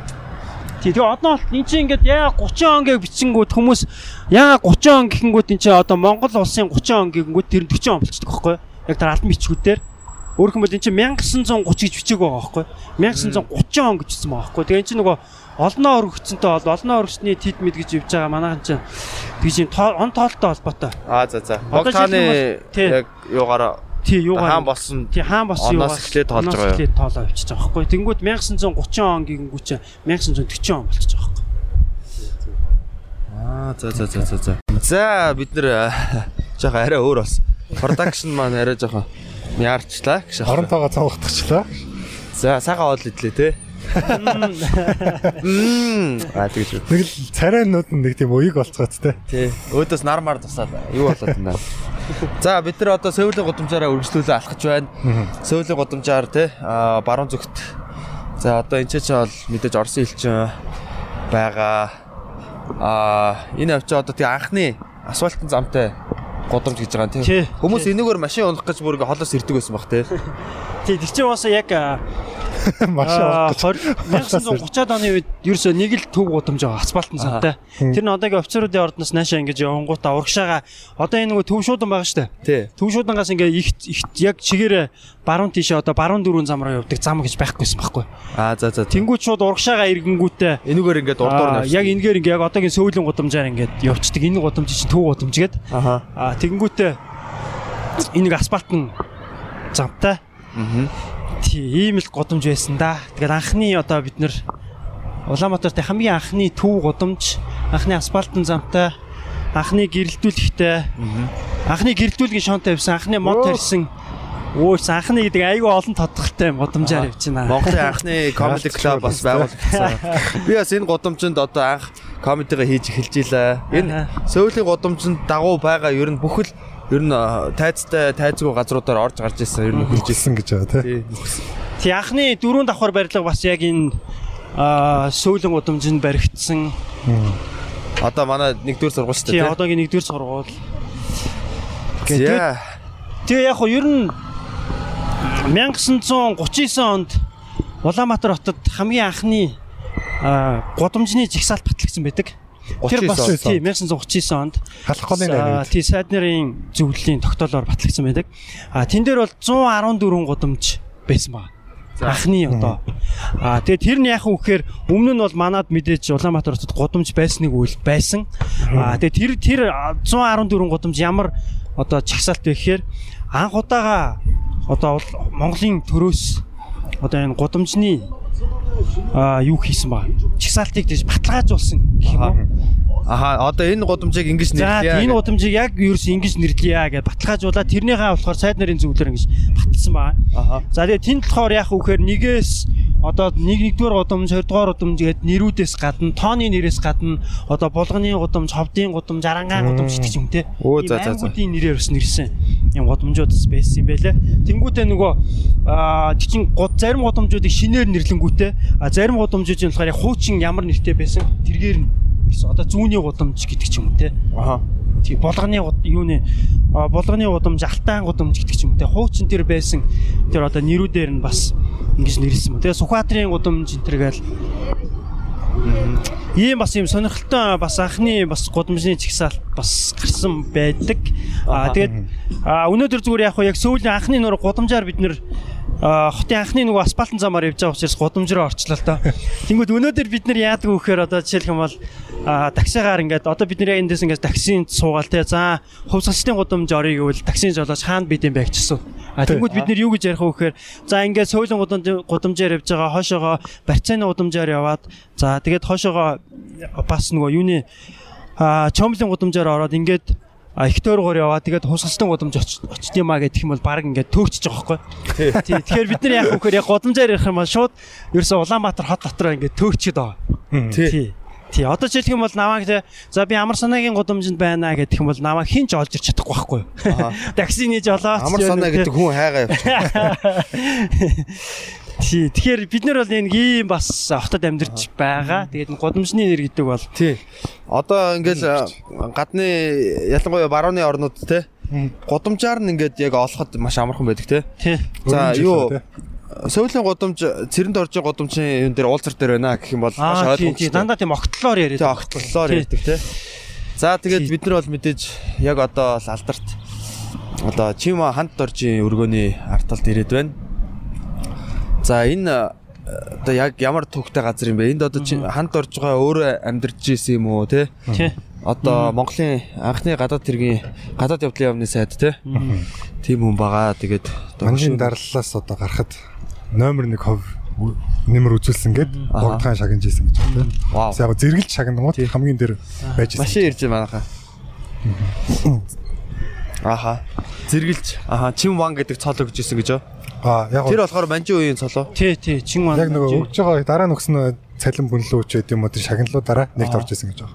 Оо за за за. Тий. Тэгээд ааа. Хамт орж идэг хүний талаар ер нь Тий, хамт Болцоо орж ярьдаг бол а, 1911 онд монголчууд одоо тусгаар тогтнолоо сэргээн мандуулахад одоо маш үнэтэй гавья байгуулсан. За зүуд холбоод ус руу бас явжсэн. Тухайн одоо Оросын хаант хаант Орос руу явж тэ тусамжгүйхээр бас явжсэн гурван хүний нэг нь байгаа.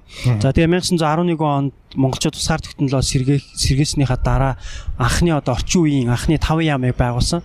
Тэгээ тэр 5 яамыг байгуулахад бас нэгэн хариуцлагатай одоо яамны сайд буюу гадаад яамны одоо эрхлэх сайдаар бол томилсон байдаг.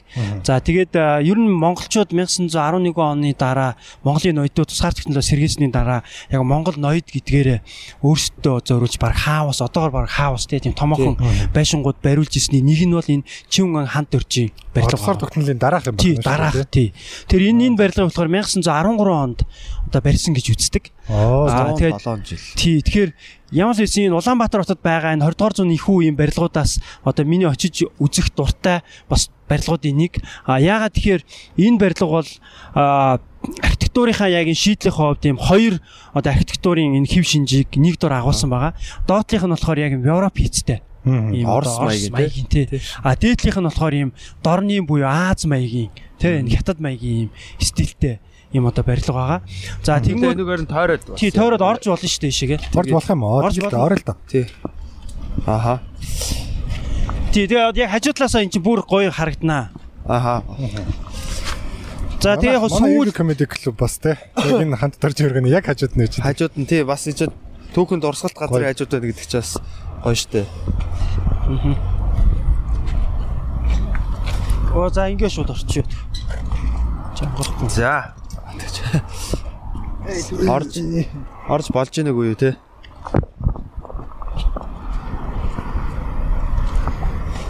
За.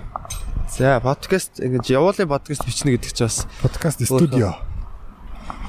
хөрх явдалтай байдаг. За Монгол улсын гадаад хэргийг Чин ханд дөржийн одоо хөшөө байгаа. Энийг 2012 онд одоо босгосон байдаг. Одоо энэ дээр нь ингээд тайлбарууд нь байгаа л да одоо Аха. Шин засгийн 36 бодлыг бодлогыг нэлээд эсэргүүцээд тэгээд бас манжууд нэлээд хашрах гэж үзсэн юм шиг байна тийм нэг.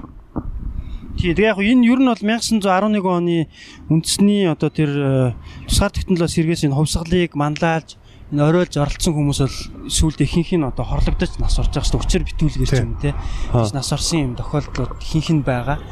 Тэгээ тэрний нэг нь бас энэ Чив хант орж штэ. 1915 онд одоо ингээ нас орчиж байгаа штэ. Дунд голын ирэг дээр гэдэг л хоошоогоо зохиод нөгөө богд руу аа Найр Богд хааны нөгөө ордч уулж ордонд найранд ив- очиж оролцоод тэгээ хоошоо яг дунд голыг одоогийн их тавны гүүрэнд оруулж исэн голын гол дээгүүр гарч жагаад тэг яг нааш өргөө рүүгээ ирж жагаад тэгээд аа нас орсон байдэн штэ. Тэр чин хүнд одоо цохиулж нас орсон ногоон өргөнөөс нь тий ногоор нус тун ороос ийшээ ирж байгаа л тэгээд болчтой. за ийм Энэ үний чинь тэгээд хүүхдийн толгойг чанаад өгсөн гэж байгаа шүү дээ. тий яг хөө тийм нөгөө нэг э, юунууд байгаа А тэр баттай биш юм уу те? Аа яг тэгж ярьдаг. Оо. Тий, одоо жишээлх юм бол яг нөгөө хүүхдийнх нь толгоог нөгөө Бээжинд хүүхд нь очиод тэгээ Манжааны тэг Барьцаанд байж байсан. байгаа. Барьцаанд байж байгаа.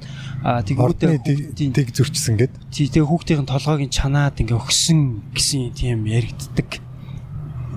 Тий. Өөрөө яг тэгэж одоо ярьж исэн болоо яасан юм бол Тэгэхгүй ямар ч байсан ингээд одоо ямар ч тий тиймэрхүү а яриануд бол байдаг. Гэхдээ би бол яг тэр юуг нь бол яг ямар их сурж ийн бол би харж үзэж Аман их байгаагүй. сурвалжтай гэсэн үг үү? Тий баг аман их суралцтай хаа би л тэгж санаж байна. за за За ийм за тэгээд барилгын одоо ингээд барилга дээр болохоор ийм галерей гэсэн ийм ойлголт байгаа. Мгм. А тэг яг одоо ийм Чинва хаан дөржи юун дээр бол яг галерей нь бол яг харагддаг. Яг одоо ямар галерейтэй байна тэр гээд. А тэнгууд энэ бо одоо ингээд яг тэр хоёр давхар байгааз хоёр давх нь одоо ингээд дээдлэлтэй ингээд ийм одоо ийм годом гэж хэлээд байгаа юм да. Одоо ийм коридор шиг Энэ одоо яг дөрөв талтай Техник тий юу тах гэдэг одоо тах бараг такт шиг те. Энийг болохоор галерей гэж нэрлэдэг байхгүй. А тэгэхээр ийм дөрөв талтай дөрөв галерейтэй гэсэн үг.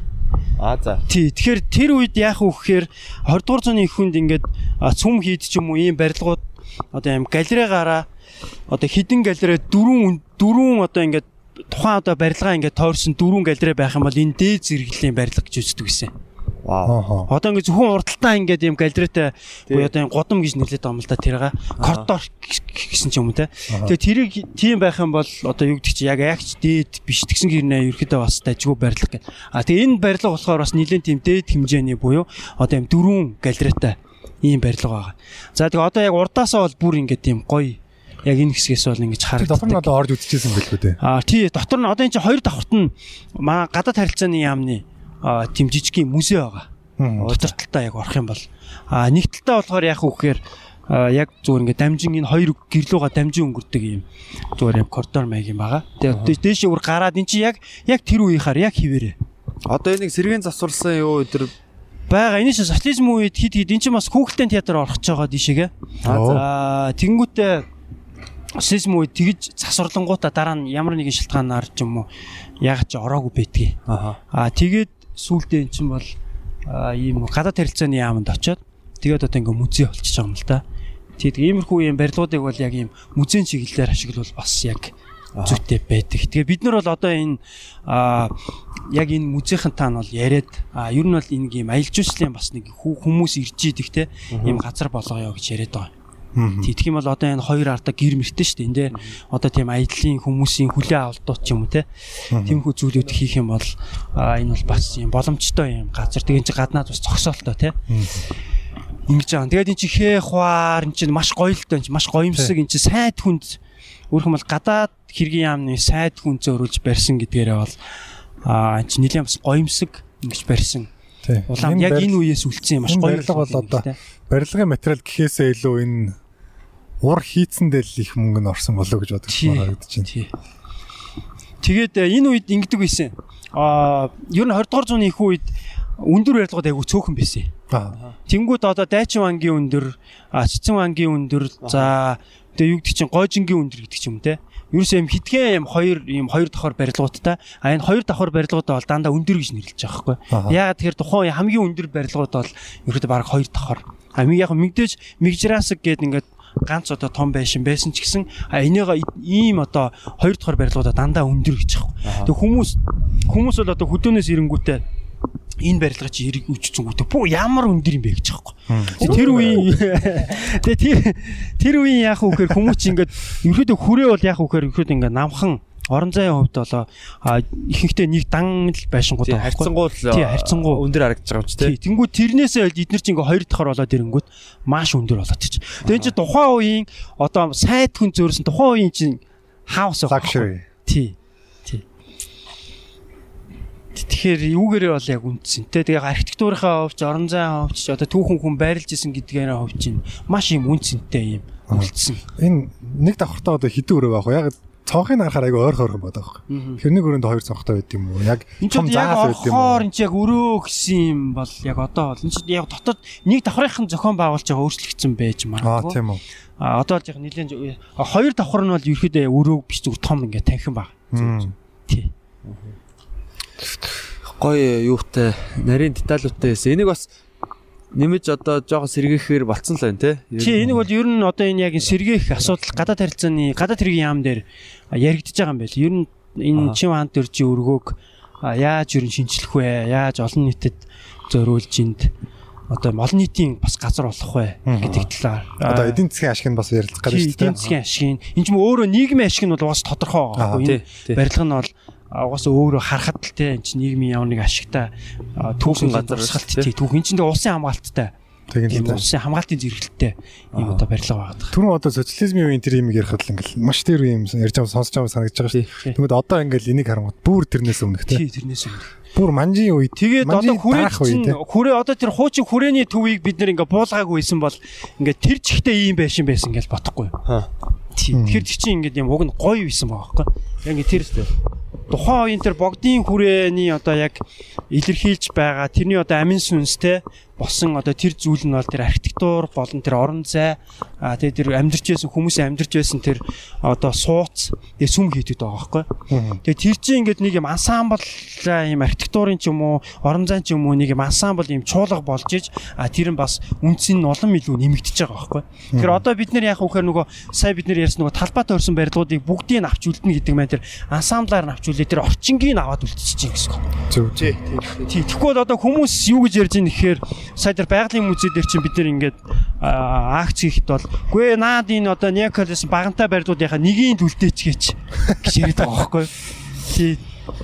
А нэг ансамбл гэдэг Тий. байдлаар Тэр чинь Тий, ансамбл гэдэг чинь өөрөө Яг хүний шүдийг яснаа ганц шүдийг үлдээч те. Чи ансамблаараа үжиж инээмсэглэл болно гэсэн. харин яг яг тийм байхгүй тий. А нэгийг л аваа үлдчихэ бусдын тий. Тийм шүү дээ. Нэг хуруугийн л үлдээч гэж байгаа юм шиг те. За одоо Yeah, UB Comedy А Club. ядаргаа. Одоо яг бидний талаар мэдээлэл байгаа юу? Яг UB Comedy Club-ийн одоо энэ сан тасар байгаа газар юу байсан? одоо энэ чинь гэж байхгүй. Энэ чинь яг нөгөө чив ант дөрж гээд байнгут одоо энэ чив ант дөрж чинь тойрсон гэдэг юм Аа. сууцуд үрчиж байгаа хгүй. Байшин гол сүрсэл тий.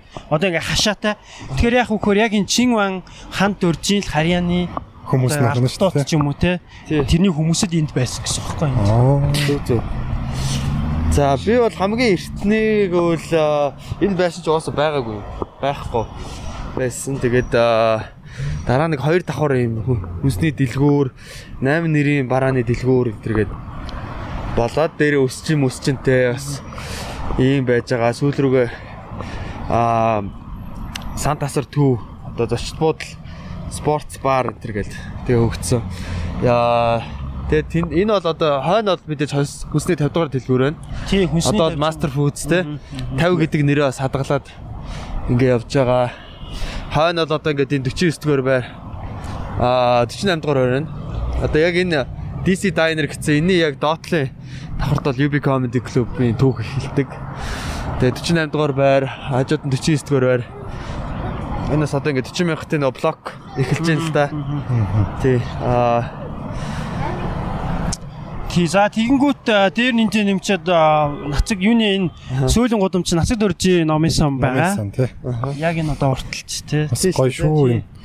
Тэгээд тийм ээ, дээр юм санагдсан шүү дээ. Ер нь Улаанбаатарт анхны одоо номын сан чи юусэн нацаг дөржи номын сан одоо анх Горкийн номын сан тэр чим тэнд тавьцаа ер нь бол аа Тэгээ одоо энэ ч бол ингээ усны годомжгээ явчихж байгаа. тий одоо энэ чи яг ингээд хойш явах юм бол усны гудамж Тий.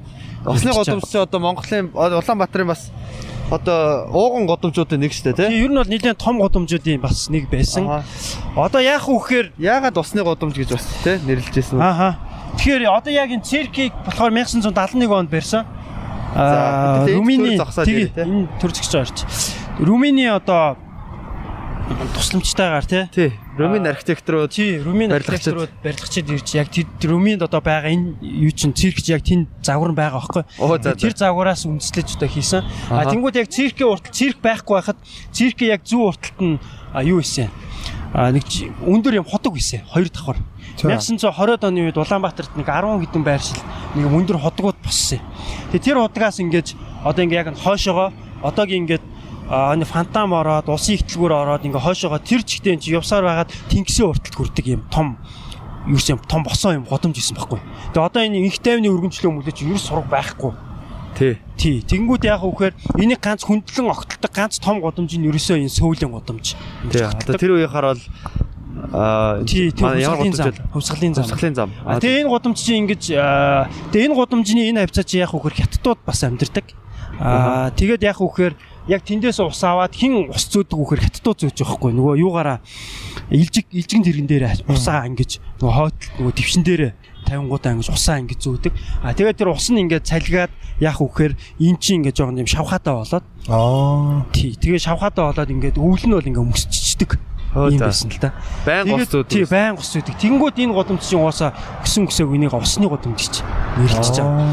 За тэгээд 1940 50-аад оны үед одоо анхны ерөнхийлөгөөр одоо 40 мяхтыг а юу яах үед шинжлэх үед усны годомжийг ерөөдөө дундуур нь ингэж таслаад 40 мяхтыг бариад за тэгээд ерөөдөө усны годомж гэсэн юм ойлголт байха болоод ингээд юм шин а, годомжуудыг бий болгосон. Гэтэ нэрийг нь бол хадгалж үзсэн тий. Гэхдээ нэрийг бидний нэрийг нь бол хадгалж үлдсэн. Нэрийг нь яаж хадгалж үлдсэн бэ гэхээр одоогийн яг энэ циркийн зүүн талаар одоо энэ явж байгаа энэ годомжийг болохоор усны годомж гэж нэрлэдэг.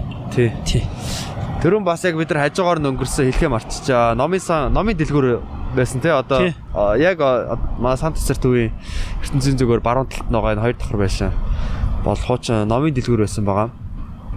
Тэгээ өөр өөр бас юм Тий одоо энэ Энэ улаан өсчин өрнийг ярьж байна. тий. Аа.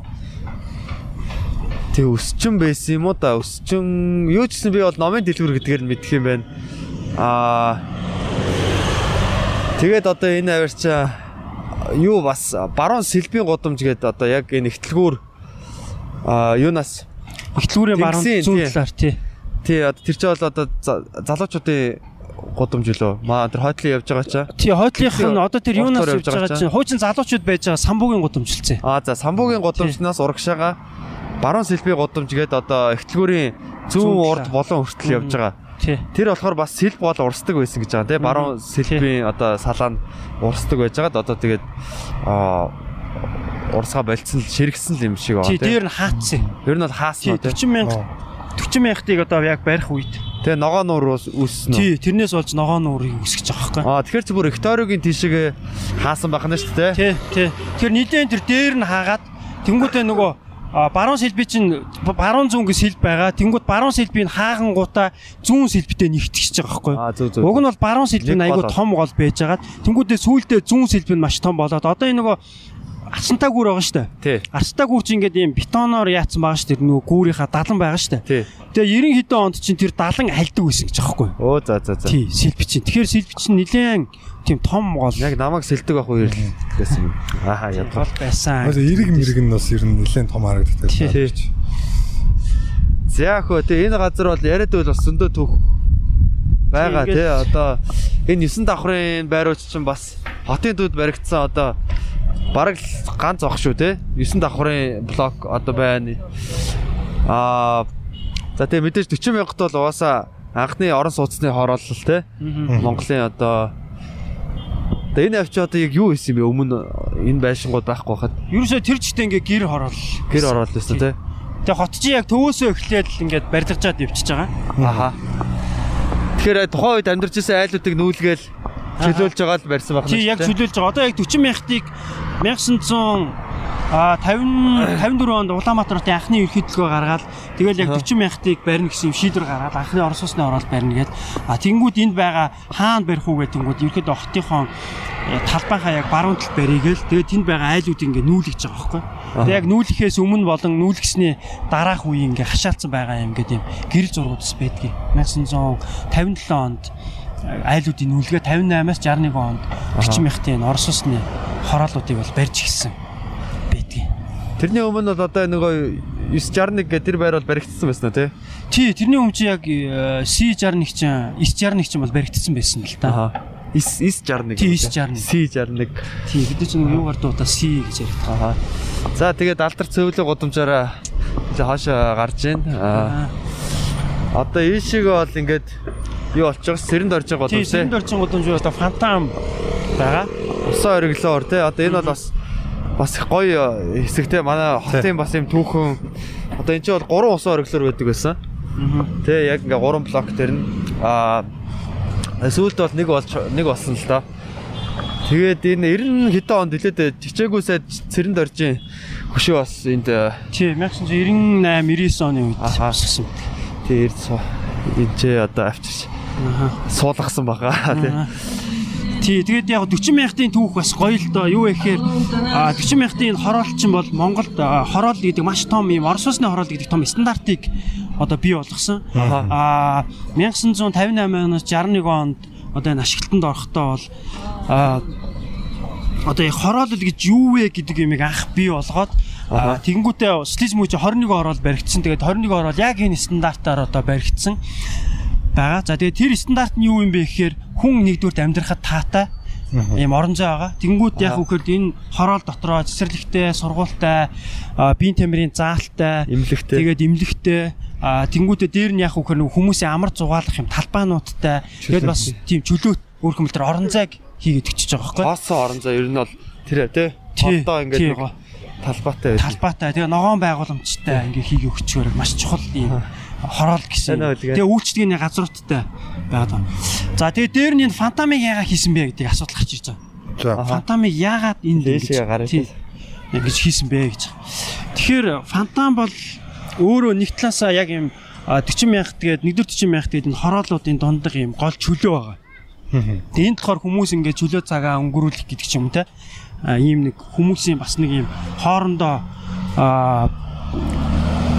энэ бас нэг нэг Чөлөө цагаа цугларах чөлөө цагаа өнгөрүүлэх нэг юм талбай. А нөгөө талаасаа энэ нөгөө хотын нөгөө нэг юм аюулгүй байдал гэж байгаа. Одоо жишээлх юм бол ямар нэгэн газар хөдөлж юм уу ямар нэг юм гамшиг гэх юм бол энэ дээрээ цугларна гэж байгаа юм. Аа, цогцлох Тий. талбай байсан. Тий. Чөлөөтэй хэсэг. Тэгээд эн чинь яг үхээр юм хоёр юм дүүрэг зориулттай байгаа юм л да. А тэгээд 40 мянгат бол надаа юугаар айгуух таалагддаг вэ гэхээр а 40 мянгатын ингээ газар хөдлөхөд бол 40 мянгатын байрнууд нэг нэгнээ дарахгүй гэж байгаа юм. Одоо ингээ бид нар яг дээрээс нарах юм яг тийм юм. Ингээ за газар хөдлөө хажуу тийшээ унана штэ. энэ. Хажуу тийшээ унлаа гэхэд нэг нэгнийгээ дарахгүй гэж байгаа. Тэр тухайн үед бас иймэрхүү юм шийдлүүдийг хохирол байх та. Иймэрхүү бас шийдлүүдийг бас ингэж хийж өгсөн байдаг. А дээр нь яг үхээр а эн чи яг нөгөө нэг юм Хуршавын үед тохиолж байгаа юм л да. Сталин нас ороод Сталин нас орсны дараа ерөөдөө барилгуудыг юм классик биш юм а бас юм жоохон энгийн байдлаар ингэж баригээд а тэгвэл бид нар нөгөө яаж барьсан бэ гэхээр өөрсдөө бас онцлогийг тусгасан байна. Одоо жишээлх юм бол социалист дагуулгатай үндэсний хэлбэртэй барилга барина гэж ер социализм үед юм том юм зарчим томхог юм удаа барьж исэн. А тэрнийг одоо 40 мянга дээр хийж гисэн ба. Одоо жишээлх юм бол ингээд яг ийшээ харах юм бол ингээд дээвэр дээр нь те үлцгийг хийж байх шиг. Тэнгүүтээ дээврийн хөвөөг одоо ингээд хөвөөнүүдийг харах юм бол бүгд юм хээтэй байгаа. тий, тий. Тэгээ хүмүүс 40 50 мянгатыг яаж ялгах юм бэ гэж яриад идэг л. Аха. Тэнгүүд одоо яг 40 мянгатыг болохоор аа, 40 мянгатын энэ хээнүүдийн зүгээр зурцсан байтий. Одоо ингээд бид нар харах юм бол одоо ингээд тэр ингээд зурцсан байгаас баг ингээд өөртөө бодож мудаад аа тэгэнгүүт 50 мянгатынхаа 50 мянгатыг болохоор ингээд юм эрлеп буй ингмэл ингээд тоогоол тоолгоод ингээд хийцэн цагаан өнгөтэй. Тэгтгүүрээс бол баруун тишээ. Тий, ихлгүүрээс одоо яг баруун тишээ гэж явж байгаа. Ийм ялгаатай. Тэгээ яг 40 мянгатын цонхон жоохон том, аа 50 мянгатыг бол жижигхэн. Тий, 40 мянгатын ер нь юу нэ таас нь өндөр байдیں۔ Тий, 50 мянгатаас л илүү өндөр. илүү өндөр.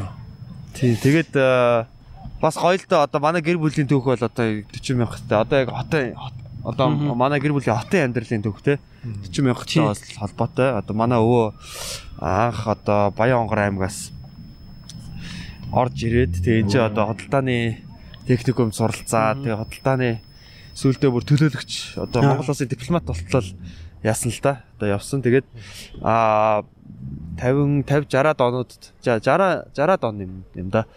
Аа Монгол банкны эсрэг талд бас байранд орж исэн байлээ. Тэгээд одоо анхны оршин оршин суугчдын нэг те. Тэг чинь бол 2 дугаар чинь мэрхтээ орж байгаа. Монгол банкны уртл гэсэн үг Тий, тий, Монгол Тий, банкны чинь 2 дугаар чинь тий. Тийм тэгээд Цагааны уртлахыг нь гэж хэлж байгаа. Тэг чинь бас баг 2 дугаар чинь мэрхтээ. тий 2 дахь 40 мянгаттай орж байгаа. 50 мянга ч юм бол арай илүү баруун яг тийм амьдарч ирсэн гэж байна. Тийм. Тэгэхээр одоо тэр тухайн үед амьдарч исэн хүмүүсүүд нь ер нь ингээд сонсож байхад бол дарга нарын хүүхдүүд дарга нар амьдардаг те. Одоо ингээд янз бүрийн пайцнууд өгдөн штэ. Одоо ингээд э, орцны гадаа за энэ нийгмийн төлтөн тэргүй амьдарч байлаа те. Ингээд одоо тэгэхэд бас одоо энэ соёл одоо энэ хотын соёл чинь бас энэ 40 мянгатаар бас дамжиж орж ирж тий, байгаа. Мэдээж одоо энэ бид нар Beatles өшөөний хажуугаар явж штэ те. Тэр одоо энэ Beatles А энэ бас айгүй түүхтэй л дээ тий. Ер нь бол бас Аз твдүүдэг баг цорынгаас мэдлсэн өшөө гэж Тий, байгаа тэгж ярьдээ. Тийм. Аа тэгээд энэ хавийн залуучууд ингэж бүр юу яадаг. Аа одоо энэ Ив Роше гэдэг штэ. Хөтгөр яг баруун талын одоо байрны болонд байдаг. Тийм. Тэнд чи одоо нөгөө юу гэдэг. Номын дэлгүр хөгжмийн дэлгүр байдаг гэсэн гэж байгаа. Пянз энэ төр орж ирдэг. Тэнгүүд энэ пянзны энэ дэлгүүрийн гадаа ингээд 40 мянгаттай атманууд нь сууж идэг. Тэнгүүд одоо манай содогийн аав маа шиг аав одоо тий төмөр замын залуучууд ирээд яадаг байсан гэж аахгүй. Очоод атмануудтай шууд зодтолдож эхлээл. Үгийн зүргүү шууд зодтолдож эхлээл. Нэгэн дэлгүүр рүү ороод газ пенза аваад гарч ирээд зодтолтоол тэгэл ингээл явдаг байсан гэж аахгүй.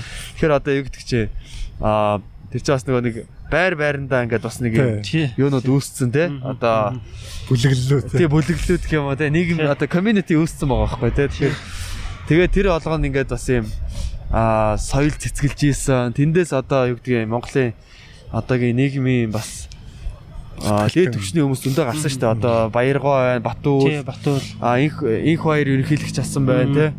Одоо юу юм банкирууд одоо юу тий одоо янз бүрийн урлаг соёлын одоо долгион гой тий. Ганхуу ах мах гэл одоо ингээл Батчулуун одоо Никтоны Батчулуун ах. тий одоо чинь энэ дээр ингээ бичсэн байгаа нэрсүүдийг харах юм бол бас яг сонирхолтой л да яг Энэ ямар учиртай нэрүүд вэ? Энэ нөгөө яг энийг хөшөөг барихад хөшөөг барихад барихад одоо хой нэмэр оруулсан хүмүүс гэж байгаа. Тэгээд Сан сун ийл. за хамгийн дээдл тэр одоо 2 цагийн Гадаад дөрлөгөөр баяр Ис баяр гэж хэлсэн байна.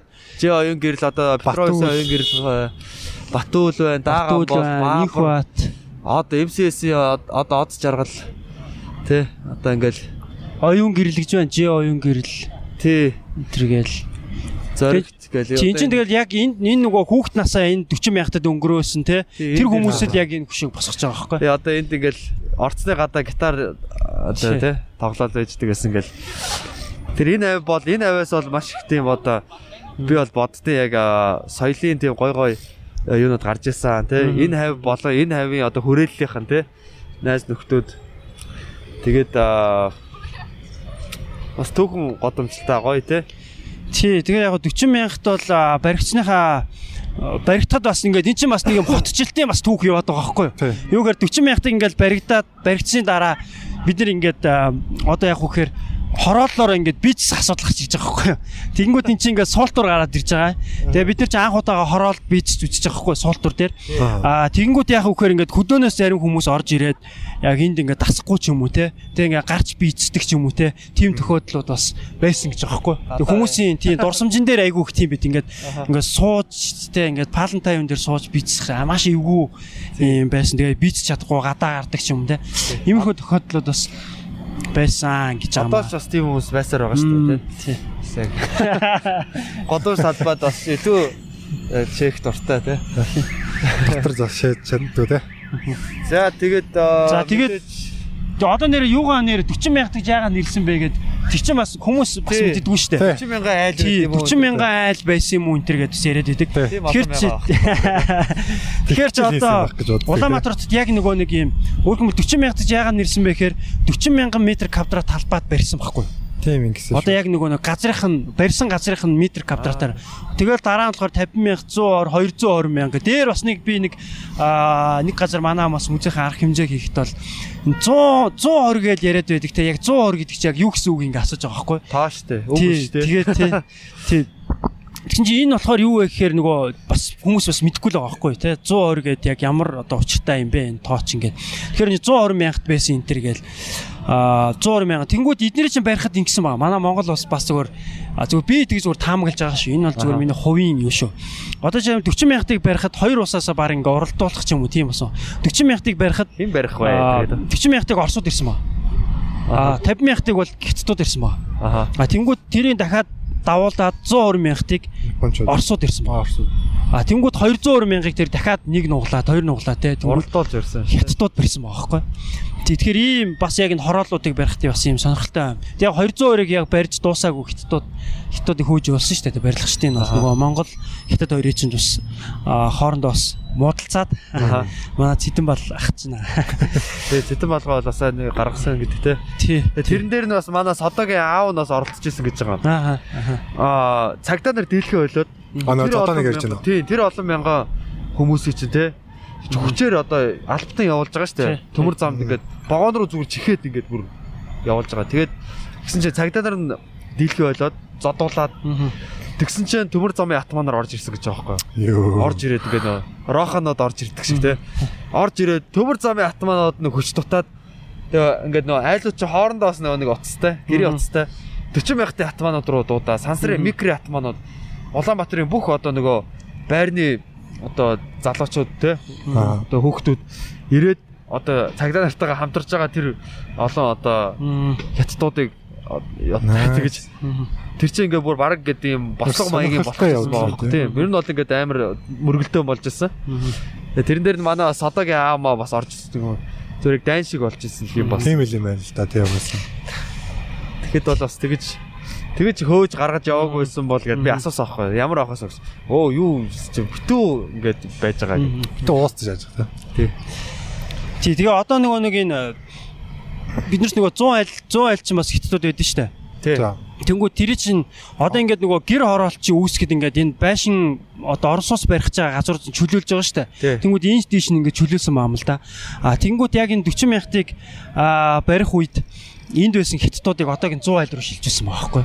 Тэгээд одоо 100 айлын хиттууд чи яг 57 онд тийшээгээ шилжсэн хиттууд гэж юм те. А тэнгүү 66 оны үер болонгууд тэр үерт яасан тэр юу нь одоо яармагч юм эсвэл баян үшөө хоошо хайлаас дөрөв ч юм уу те. Ингэж нүүлгэж тэгжиж бас тэр авийн гэрс өөрчлөлтүүдийг бас бий болоод байгаа юм. Далимдуулсан Тий. биз үерийг далимдуулж тий. Тий. За тэгээд э, за тэгээд одоо бид нэр яг ихтлгүүрийн Ихтлгүүр маань Аа. одоо шатцсан дүр зурагтай харагдаж байна. Тэг яг энэ дээр яг би зүгээр ингэж боддtiin. Одоо энэ ихтлгүүрийнхэн яагаад энэ дээр 24 он гэж яагаад бичээд байгаа юм бэ гэд би бас энийг бас ойлгохгүй л байгаа. Тэгээд асуумаар байдаг. А юу ихээр Гой сүртэй байсан. эн чинь бол социализм үед ингээ бид нар зургийг харах юм бол дандаа 1921 он гэж байгаад байгаа байхгүй. тэгэнгүүт одоо болохоор ингээ сая хэдэн 5 6 жилийн өмнөөс эхлээд энэ номон а хоолингийнхан болохоор 1924 он гэж яваад байгаа. Тэгэхээр улсын ихтлгүүр бол өөрөө 1921 онд байгуулагдсан байхгүй. Аха. Одоогийн тэр одын чинь 3 дахь байр нь анхных нь байр нь болохоор одоогийн яг Зан Осрын музей урталт Христийн сүм болсон байгаа. Аха. Тий, тэгэхээр тэр Христийн сүм болсон байгаа тэр байр болохоор анхны ихтлгүүрийн барилга. А тэнгуүтээ дараа нь хоёр дахь нь болохоор одоогийн Зан Осрын музейн барилга.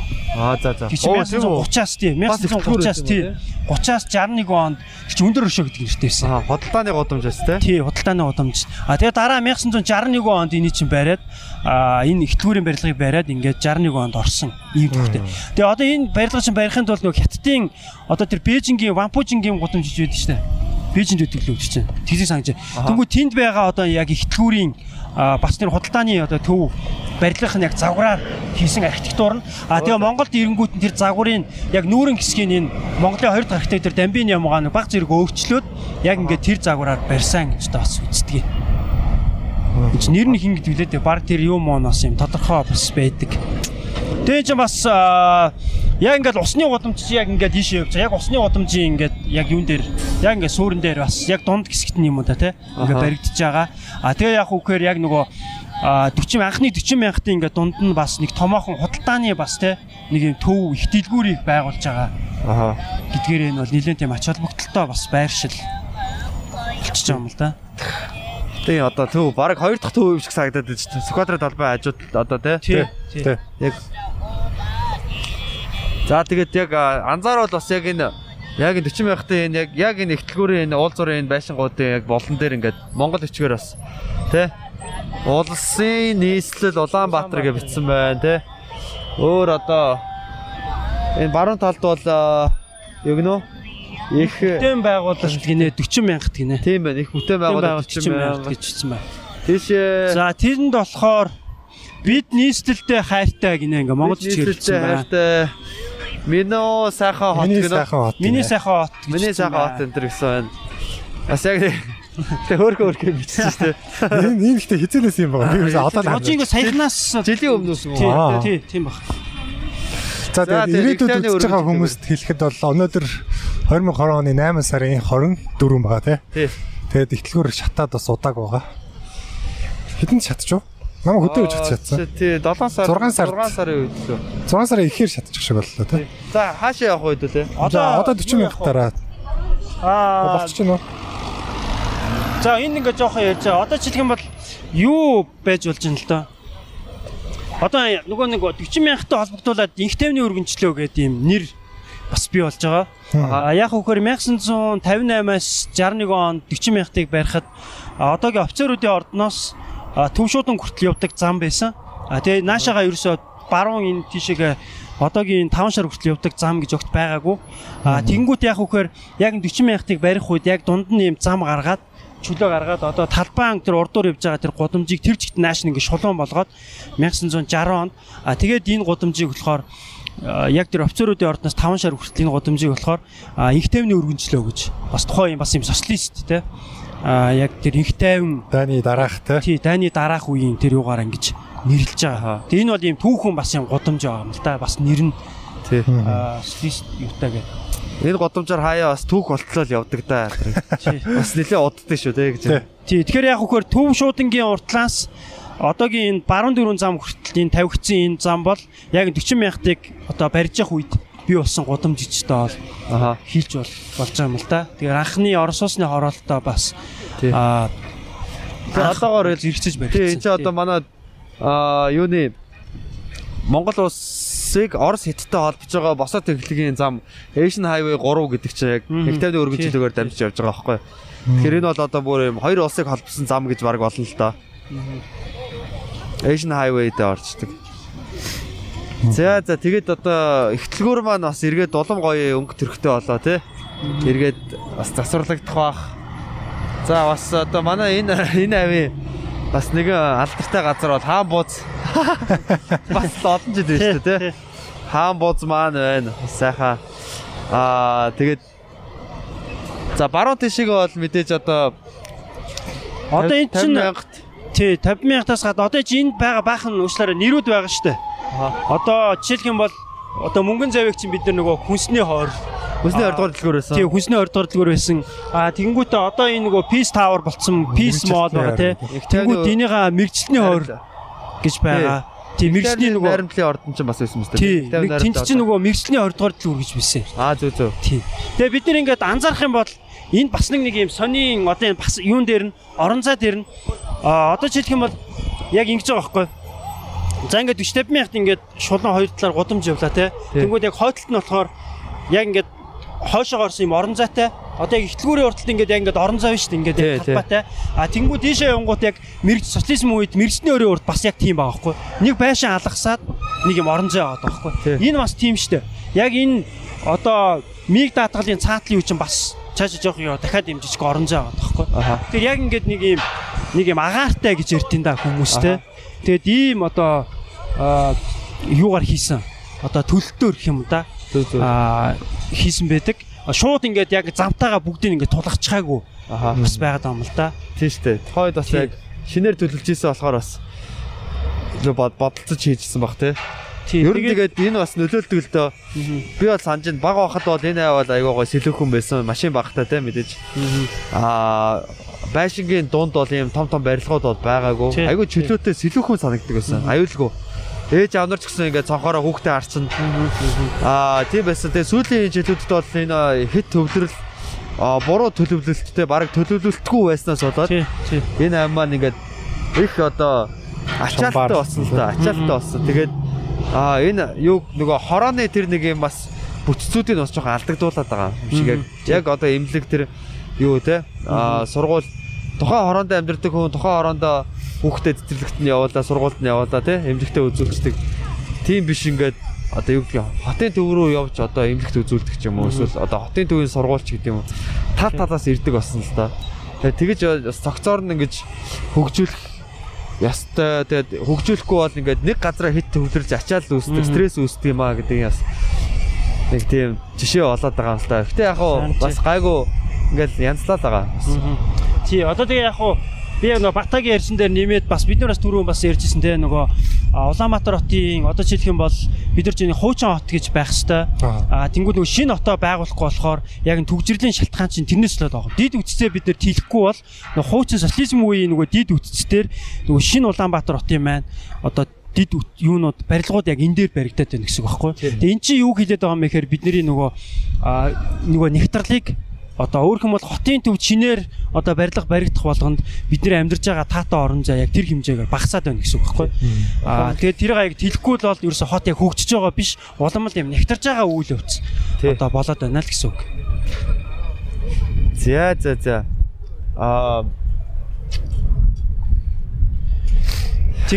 Тэгээд хэлэхгүй зүгээр за. Тэгээ яг ер нь бол Улаанбаатар хотын одоо ийм хамгийн түүхтэй хамгийн их түүхтэй газрууд бол ерөөсөө хотын төв ба. Яг тэр хотын төв бол өөрөө а богдын хүрээний төв байсан, слис минч төв байсан те. Одоо бидний амьдарч байгаа шин буюу Шилэн Улаанбаатар хотын төв болчиход байгаа байхгүй. Тэр энд яг үхээр бидний үнд цөл, энд бидний ой санамж, энд бидний Улаанбаатар хотын тэр амин сүнс те. Энд бидний хамгийн их дурсамжууд байгаад байгаа юм л да. Жаргал зовлон тий өөхтөх бүх юм бүх юм энд байгаа. Тэгээ энийг бас ингэж хадгалж үлдэх нь бас чухал ач холбогдолтой. Аа тэр үеийн байшин барилгуудыг аль болох сэргээ засварлаа тий. Нураахгүйгээр одоо нэг тэр нэг ансамблийг алдагдуулахгүйгээр ингээ бас аваа явж ивэл болгох хаа. Тэгээд одоо юу гэдгийг бид нар одоо цоо шидээр бас хот байгуулах тийм гоё боломж гарч ирж байгаа тий. Тэгэхгүй нөгөө л хуучин юм дээр одоо засаал ингээд авахгүйгээр цоо шинээр бас гоё цогцоор дахиад шинэ хотыг байгуулах яагаад жаага болохгүй гэж яагаад ийм шинэ гоё соёлын төвүүд ийм гоё чөлөө чөлөөтэй талбаанууд яг бий болж болохгүй гэж те. Тэр болгоныг ер нь барьж байгуулах хэрэгтэй. Тэгээд тэрийг ч гэсэн ер нь бол бид нар хотод амьдарч байгаа залуу хүмүүс бол ер нь одоо мэдрэл те өөрсдөө амьдралаараа мэдрэл байж байна. Тэгээд улам илүү гоё а юу одоо амьдрал амьдрахад таатай орчнуудыг бүрдүүлж ийж тэнд одоо юу гэдэг амьдарч байгаа хүмүүс маань аз жаргалтай байна, өр бүтээлтэй байна, тий. Амьдралын чанар, сэтгэл санаа одоо юу гэдгийг тэндээс ингээд нийгмийн одоо илүү сайн бүтээгдэхүүнүүд гарна тий. Хүүхдүүд одоо өсөж хүмүүжнэ. Тэгээд тэгээ явсаар гал одоо улс орны асуудал болж байгаа юм л да тий. Том одоо жижиг юм шиг мөртлөө том том хувь нэмэр олон жижиг юм бүрдэж нэг том юм болдог. За за тэгээд бас гоё нөө энэ аваар бол ингээд багасаа тоглож өссөн. Энэ өстө тэгтлгүүр тэгтлгүүр дотор ер нь баг ер нь өссөндөө би бол. Тэг баг дөрөвтөөгөөс эхлээл гэрээсээ гараад ихтлгүүр рүү ороод. Тэгэл нөө электрон барааны тасаг хүүхдийн тоглоомын тасаг масаг дотор нэгэл юм авахгүй ч гэсэн тэгэл хараал үзэл тэгэж бас хүүхд нас ой санамж одоо энд байна. Би бол одоо энэ юун дээр фантан дээр бол усанд орчдөг гэсэн ерөнхийдөө. Тэгээ гэртээ усанд орох торгоо тэгсэн энд ирээд баг усанд нь сэлж билээд. Маш гадна устай л байдаг аа тий. Тэгээ аагч бас дундын бас нийтийн гоё юутай байлаа шүү дээ. Устай тий. Голтой дунд гол аа.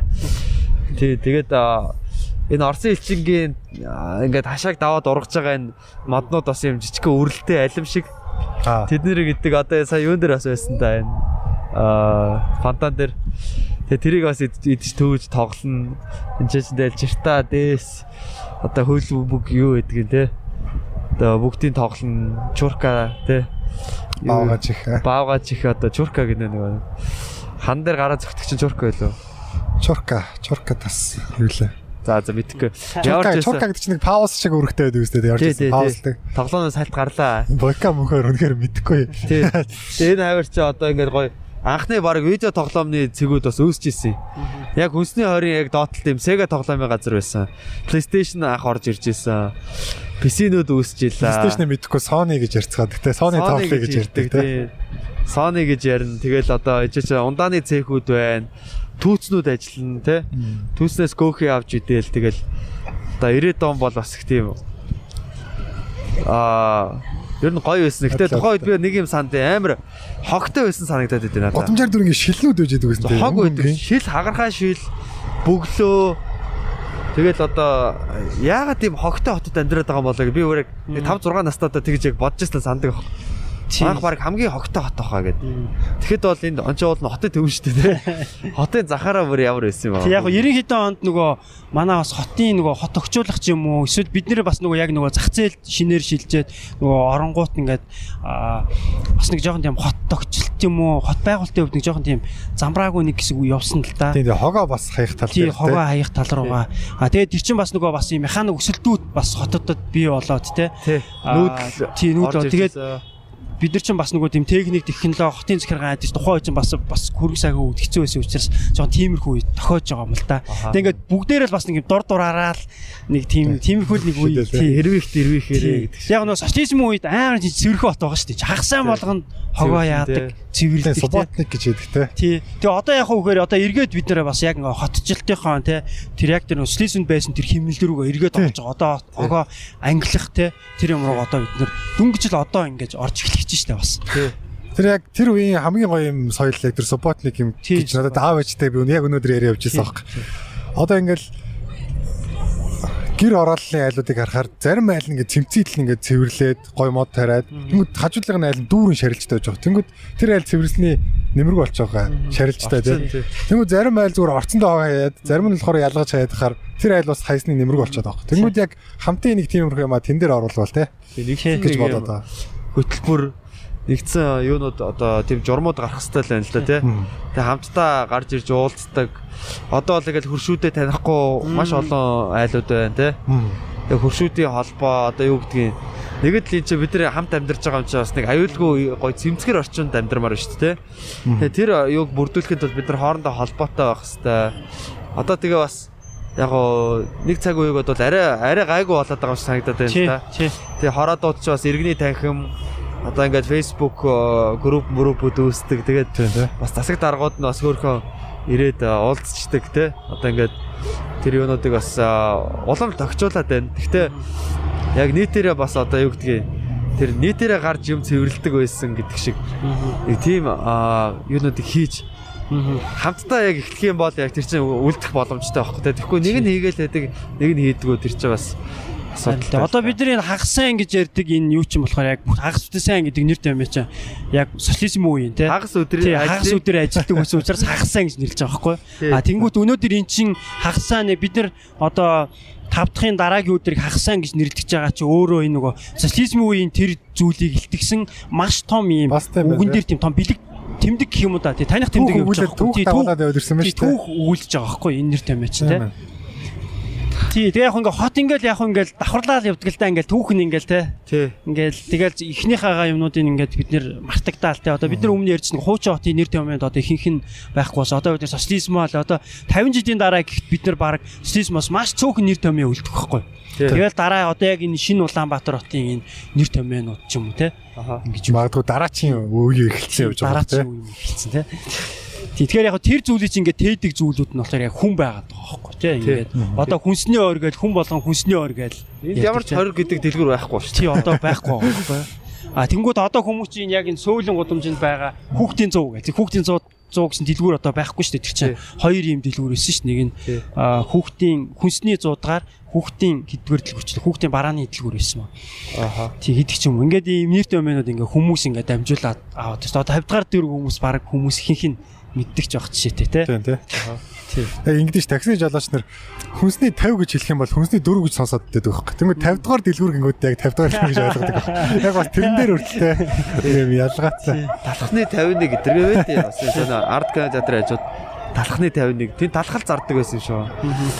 Талах зардаг. Одоо тэр нөгөө социализм үеийн хүмүүсийн а одоо хамгийн сайн мэддэг газар нь болохоор яг тэр талбайн одоо хөрөнгөний биржийн одоо яг хотл яг хотл байсан нэг пончгийн газар байгаа байхгүй. Аа за. Тий, тэрийг бол одоо яг энэ манай аав ээж өвөө мэнэ бүр амар сайн мэдж байгаа. Яг Тэр тэгэхээр төлөөшөр байсан юм. Тий ягаад тэгэхээр яг одоо 2 дугаар сургууль юм уу 1 дугаар сургуулийн хүүхдүүд ингээ хичээлийнхэн завсарлагаанаар ч юм уу хичээлээ тараад тэндээс ч пончиг авч иддэг гэсэн. Тэгээ маш амттай тий. Тэгээ тэрийг хүмүүс баг одоо ингээ зургууд нь байдаг байхгүй. Тэрний яг ингээ пончиг Аачирчсан гэдэг даваа. тий.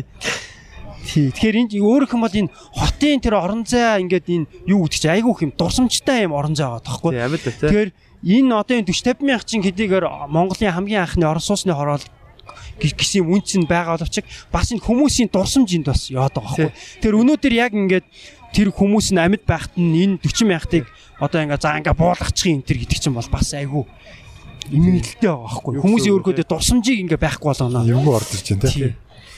Гэсэн үг л дээ. Тий тэр хүн бол энэ хот одоо юу гэдэг тэгж хэлж байгаа хүмүүс бол энэтэй ямар сэтгэл санаа тий одоо зүрх сэтгэлийн ямар ч холбоо байхгүй тий зөөр энийг бол энэ дотор нь хүмүүс амьдарч байгаа гэж юусоо бодохгүй амьдарч ирсэн тэр хүмүүсийн дурсамж гэж юусоо ойлгохгүй байна л да тий тэгэхээр яг одоо энэ хавийн хүн биш л байна л да тий. За бас энд сайхан юм гоё. Бас амьд дурсамжууд явж ийн гэж яах вэ? За баярлалаа тэгээд ёо чинь. За тэгээд 30 мянгатын те. нэвтрүүлгээ энэ ч дуусгах чи те. Ер нь дуусах уу? Та хэд ямар вэ? Аа яг гоо төгсгөлийн энэ ч чи. За тэгээ. За а Business podcast-ийн бас нэгэн тусгай а дугаар байла. Тэгээ Улаанбаатар хотынхоо бас ингээд яг бүх бүгдийг ч оруулж мэдээж чадахгүй. А гэхдээ бас яг ингээд Зарим тодорхой юм одоо дүүрэг юм хороо юм годомжуудаар бид нар бас ингээд манай а Улаанбаатар хотын музей бас тэ эрдэм шинжилгээний ажилтан оч хоёр бид хэд ингээд сайхан ярилцлаа. Оч хоёртоо бас маш их Маш их баярлалаа. баярлалаа. За таар ч гэсэн бас баярлаа. Иви комеди клубд баярлалаа те одоо энэ хоёр төхөөрөмжөөд те. манай Бойко хоёр байна. Тэгээд өнөөдөр бас оролцсон. Ангарахтаа бас аа баярлаа. Тэгээд аа яг гоо яг гадаадас үзэж байгаа хүмүүс бас гоё байгаа хэ яг ингээд Тэг яг нэг. энэ хотын амьдрал, тий. Тий аа тэгээд аа, бас гоё гоё шин зүйлүүдийг ч мэдж авлаа бас мэддэг гэж бодож исэн боловч мэддэггүй зөндөө юм мэдээж байдаг. Тэгээд Одоо ингээд дараа зүгээр гудамжаар алхахад юм илүү өөр гоё мэдлгүүдтэй алхаж байгаа хэрэг те. Яг яг тэр дүүрийн театрын тэр доогоор алхахад бол яавалч анзаарах хэрэгтэй юм лээ. Яг чи дараа үзээрэй те. а дөөрн театр аа за за за. Бас их анзаараагүй юм ихэд юм лээ. Аа. Тий. За тэгээд сүүлийн үгийг бас тэ оч хоёртой үлдээ тэ юу гэж уриалмаар байна юм залуу. Ярьж хэлж амжаагүй юм юу аа те. Тий. Тэгэхээр яг уу а, бид нар ч одоо нөгөө гадны хотууд за очингуу за энэ минист амар гоё ингээд тэг- тэгдэг мөртлөө яг өөрөө Улаанбаатар хоттой яг эренгүүттэй а яг бид нар хотын талаар яг юу мэдхүү гэхээр а зүгээр миний зүгээр бодлоор бол нэлээд чамлалтай нэлээд бага мэддэм болов гэж боддог. А тэгээд яг үхээр бид нар нөгөө хотоо илүү сайн мэдэх юм бол а хоттой ийм ийм ийм дурсгалуудтай ийм ийм ийм үнэтэй зүйл ийм ийм ийм миний дурсамж ингэсэн гэдэг энэ зүйлүүдийг илүү сайн мэдэх юм бол хотоо тийм илүү сайн хайрлаж чадж байгаа байхгүй. Тэгэхээр хотоо илүү сайн хайрлна гэдэг маань хоттой бид нэр илүү үнцийг өгөөд а тэр хэмжээгээр яах вэхээр бид нар энэ хотод чинь зөвхөн ингээд одоо маргааш би гадаад руу явчих нь биш те эн чинь манай бидний үр хүүхэд бас үлдэх ийм хот байгаа даахгүй. Тэгэхээр тэр илүү ийм сайхан хотыг бид нар үлдээж чадна. За дээр нь яг үхээр тэр сайхан зүйлүүдийг үлдээн үлдээн гэдэг чинь яг үхээр бид нар бас гадны жуулчдыг татаад бас энэ улс орноо энэ хотоо орлоготой хүмүүсийг бас ийм сайхан амьдруулах те ийм боломжоор бас хангах бас юм ба. Тэгэхээр зөвхөн ийм хайрлах гэдгээс бол цаашаага эдийн засгийн болон нийгмийн маш олон ийм ашиг үнцнүүд бас бий болж байгаа юм л да. Тэгэхээр бүгдээрээ байна. ядчил цэвэр цэмцгэр байла. Тэгэхээр бүгдээрээ би бол зүгээр яг аа зүгээр ингэ бүгдээрээ хоттой хотоо ерөнхийдөө танин мэдцгээ. Аа тэгээд хотоо хайрлцгаа ил гэж. За баярлалаа. Тэгээд Баярлаа. Ач хоёртаа өнөөдөр ингээ цаг гаргаад ирсэнд баярлалаа. Битгэс сонс подкаст байлаа. Залуусаа хотоо хайрлцгаая. Е. Е. Амар ингэж орж байгаа. 3 360 камер дээр те. Энд чинь Битээсээс Бид хотоо хайрлахаа бол хот биднийг хайрлаа шүү.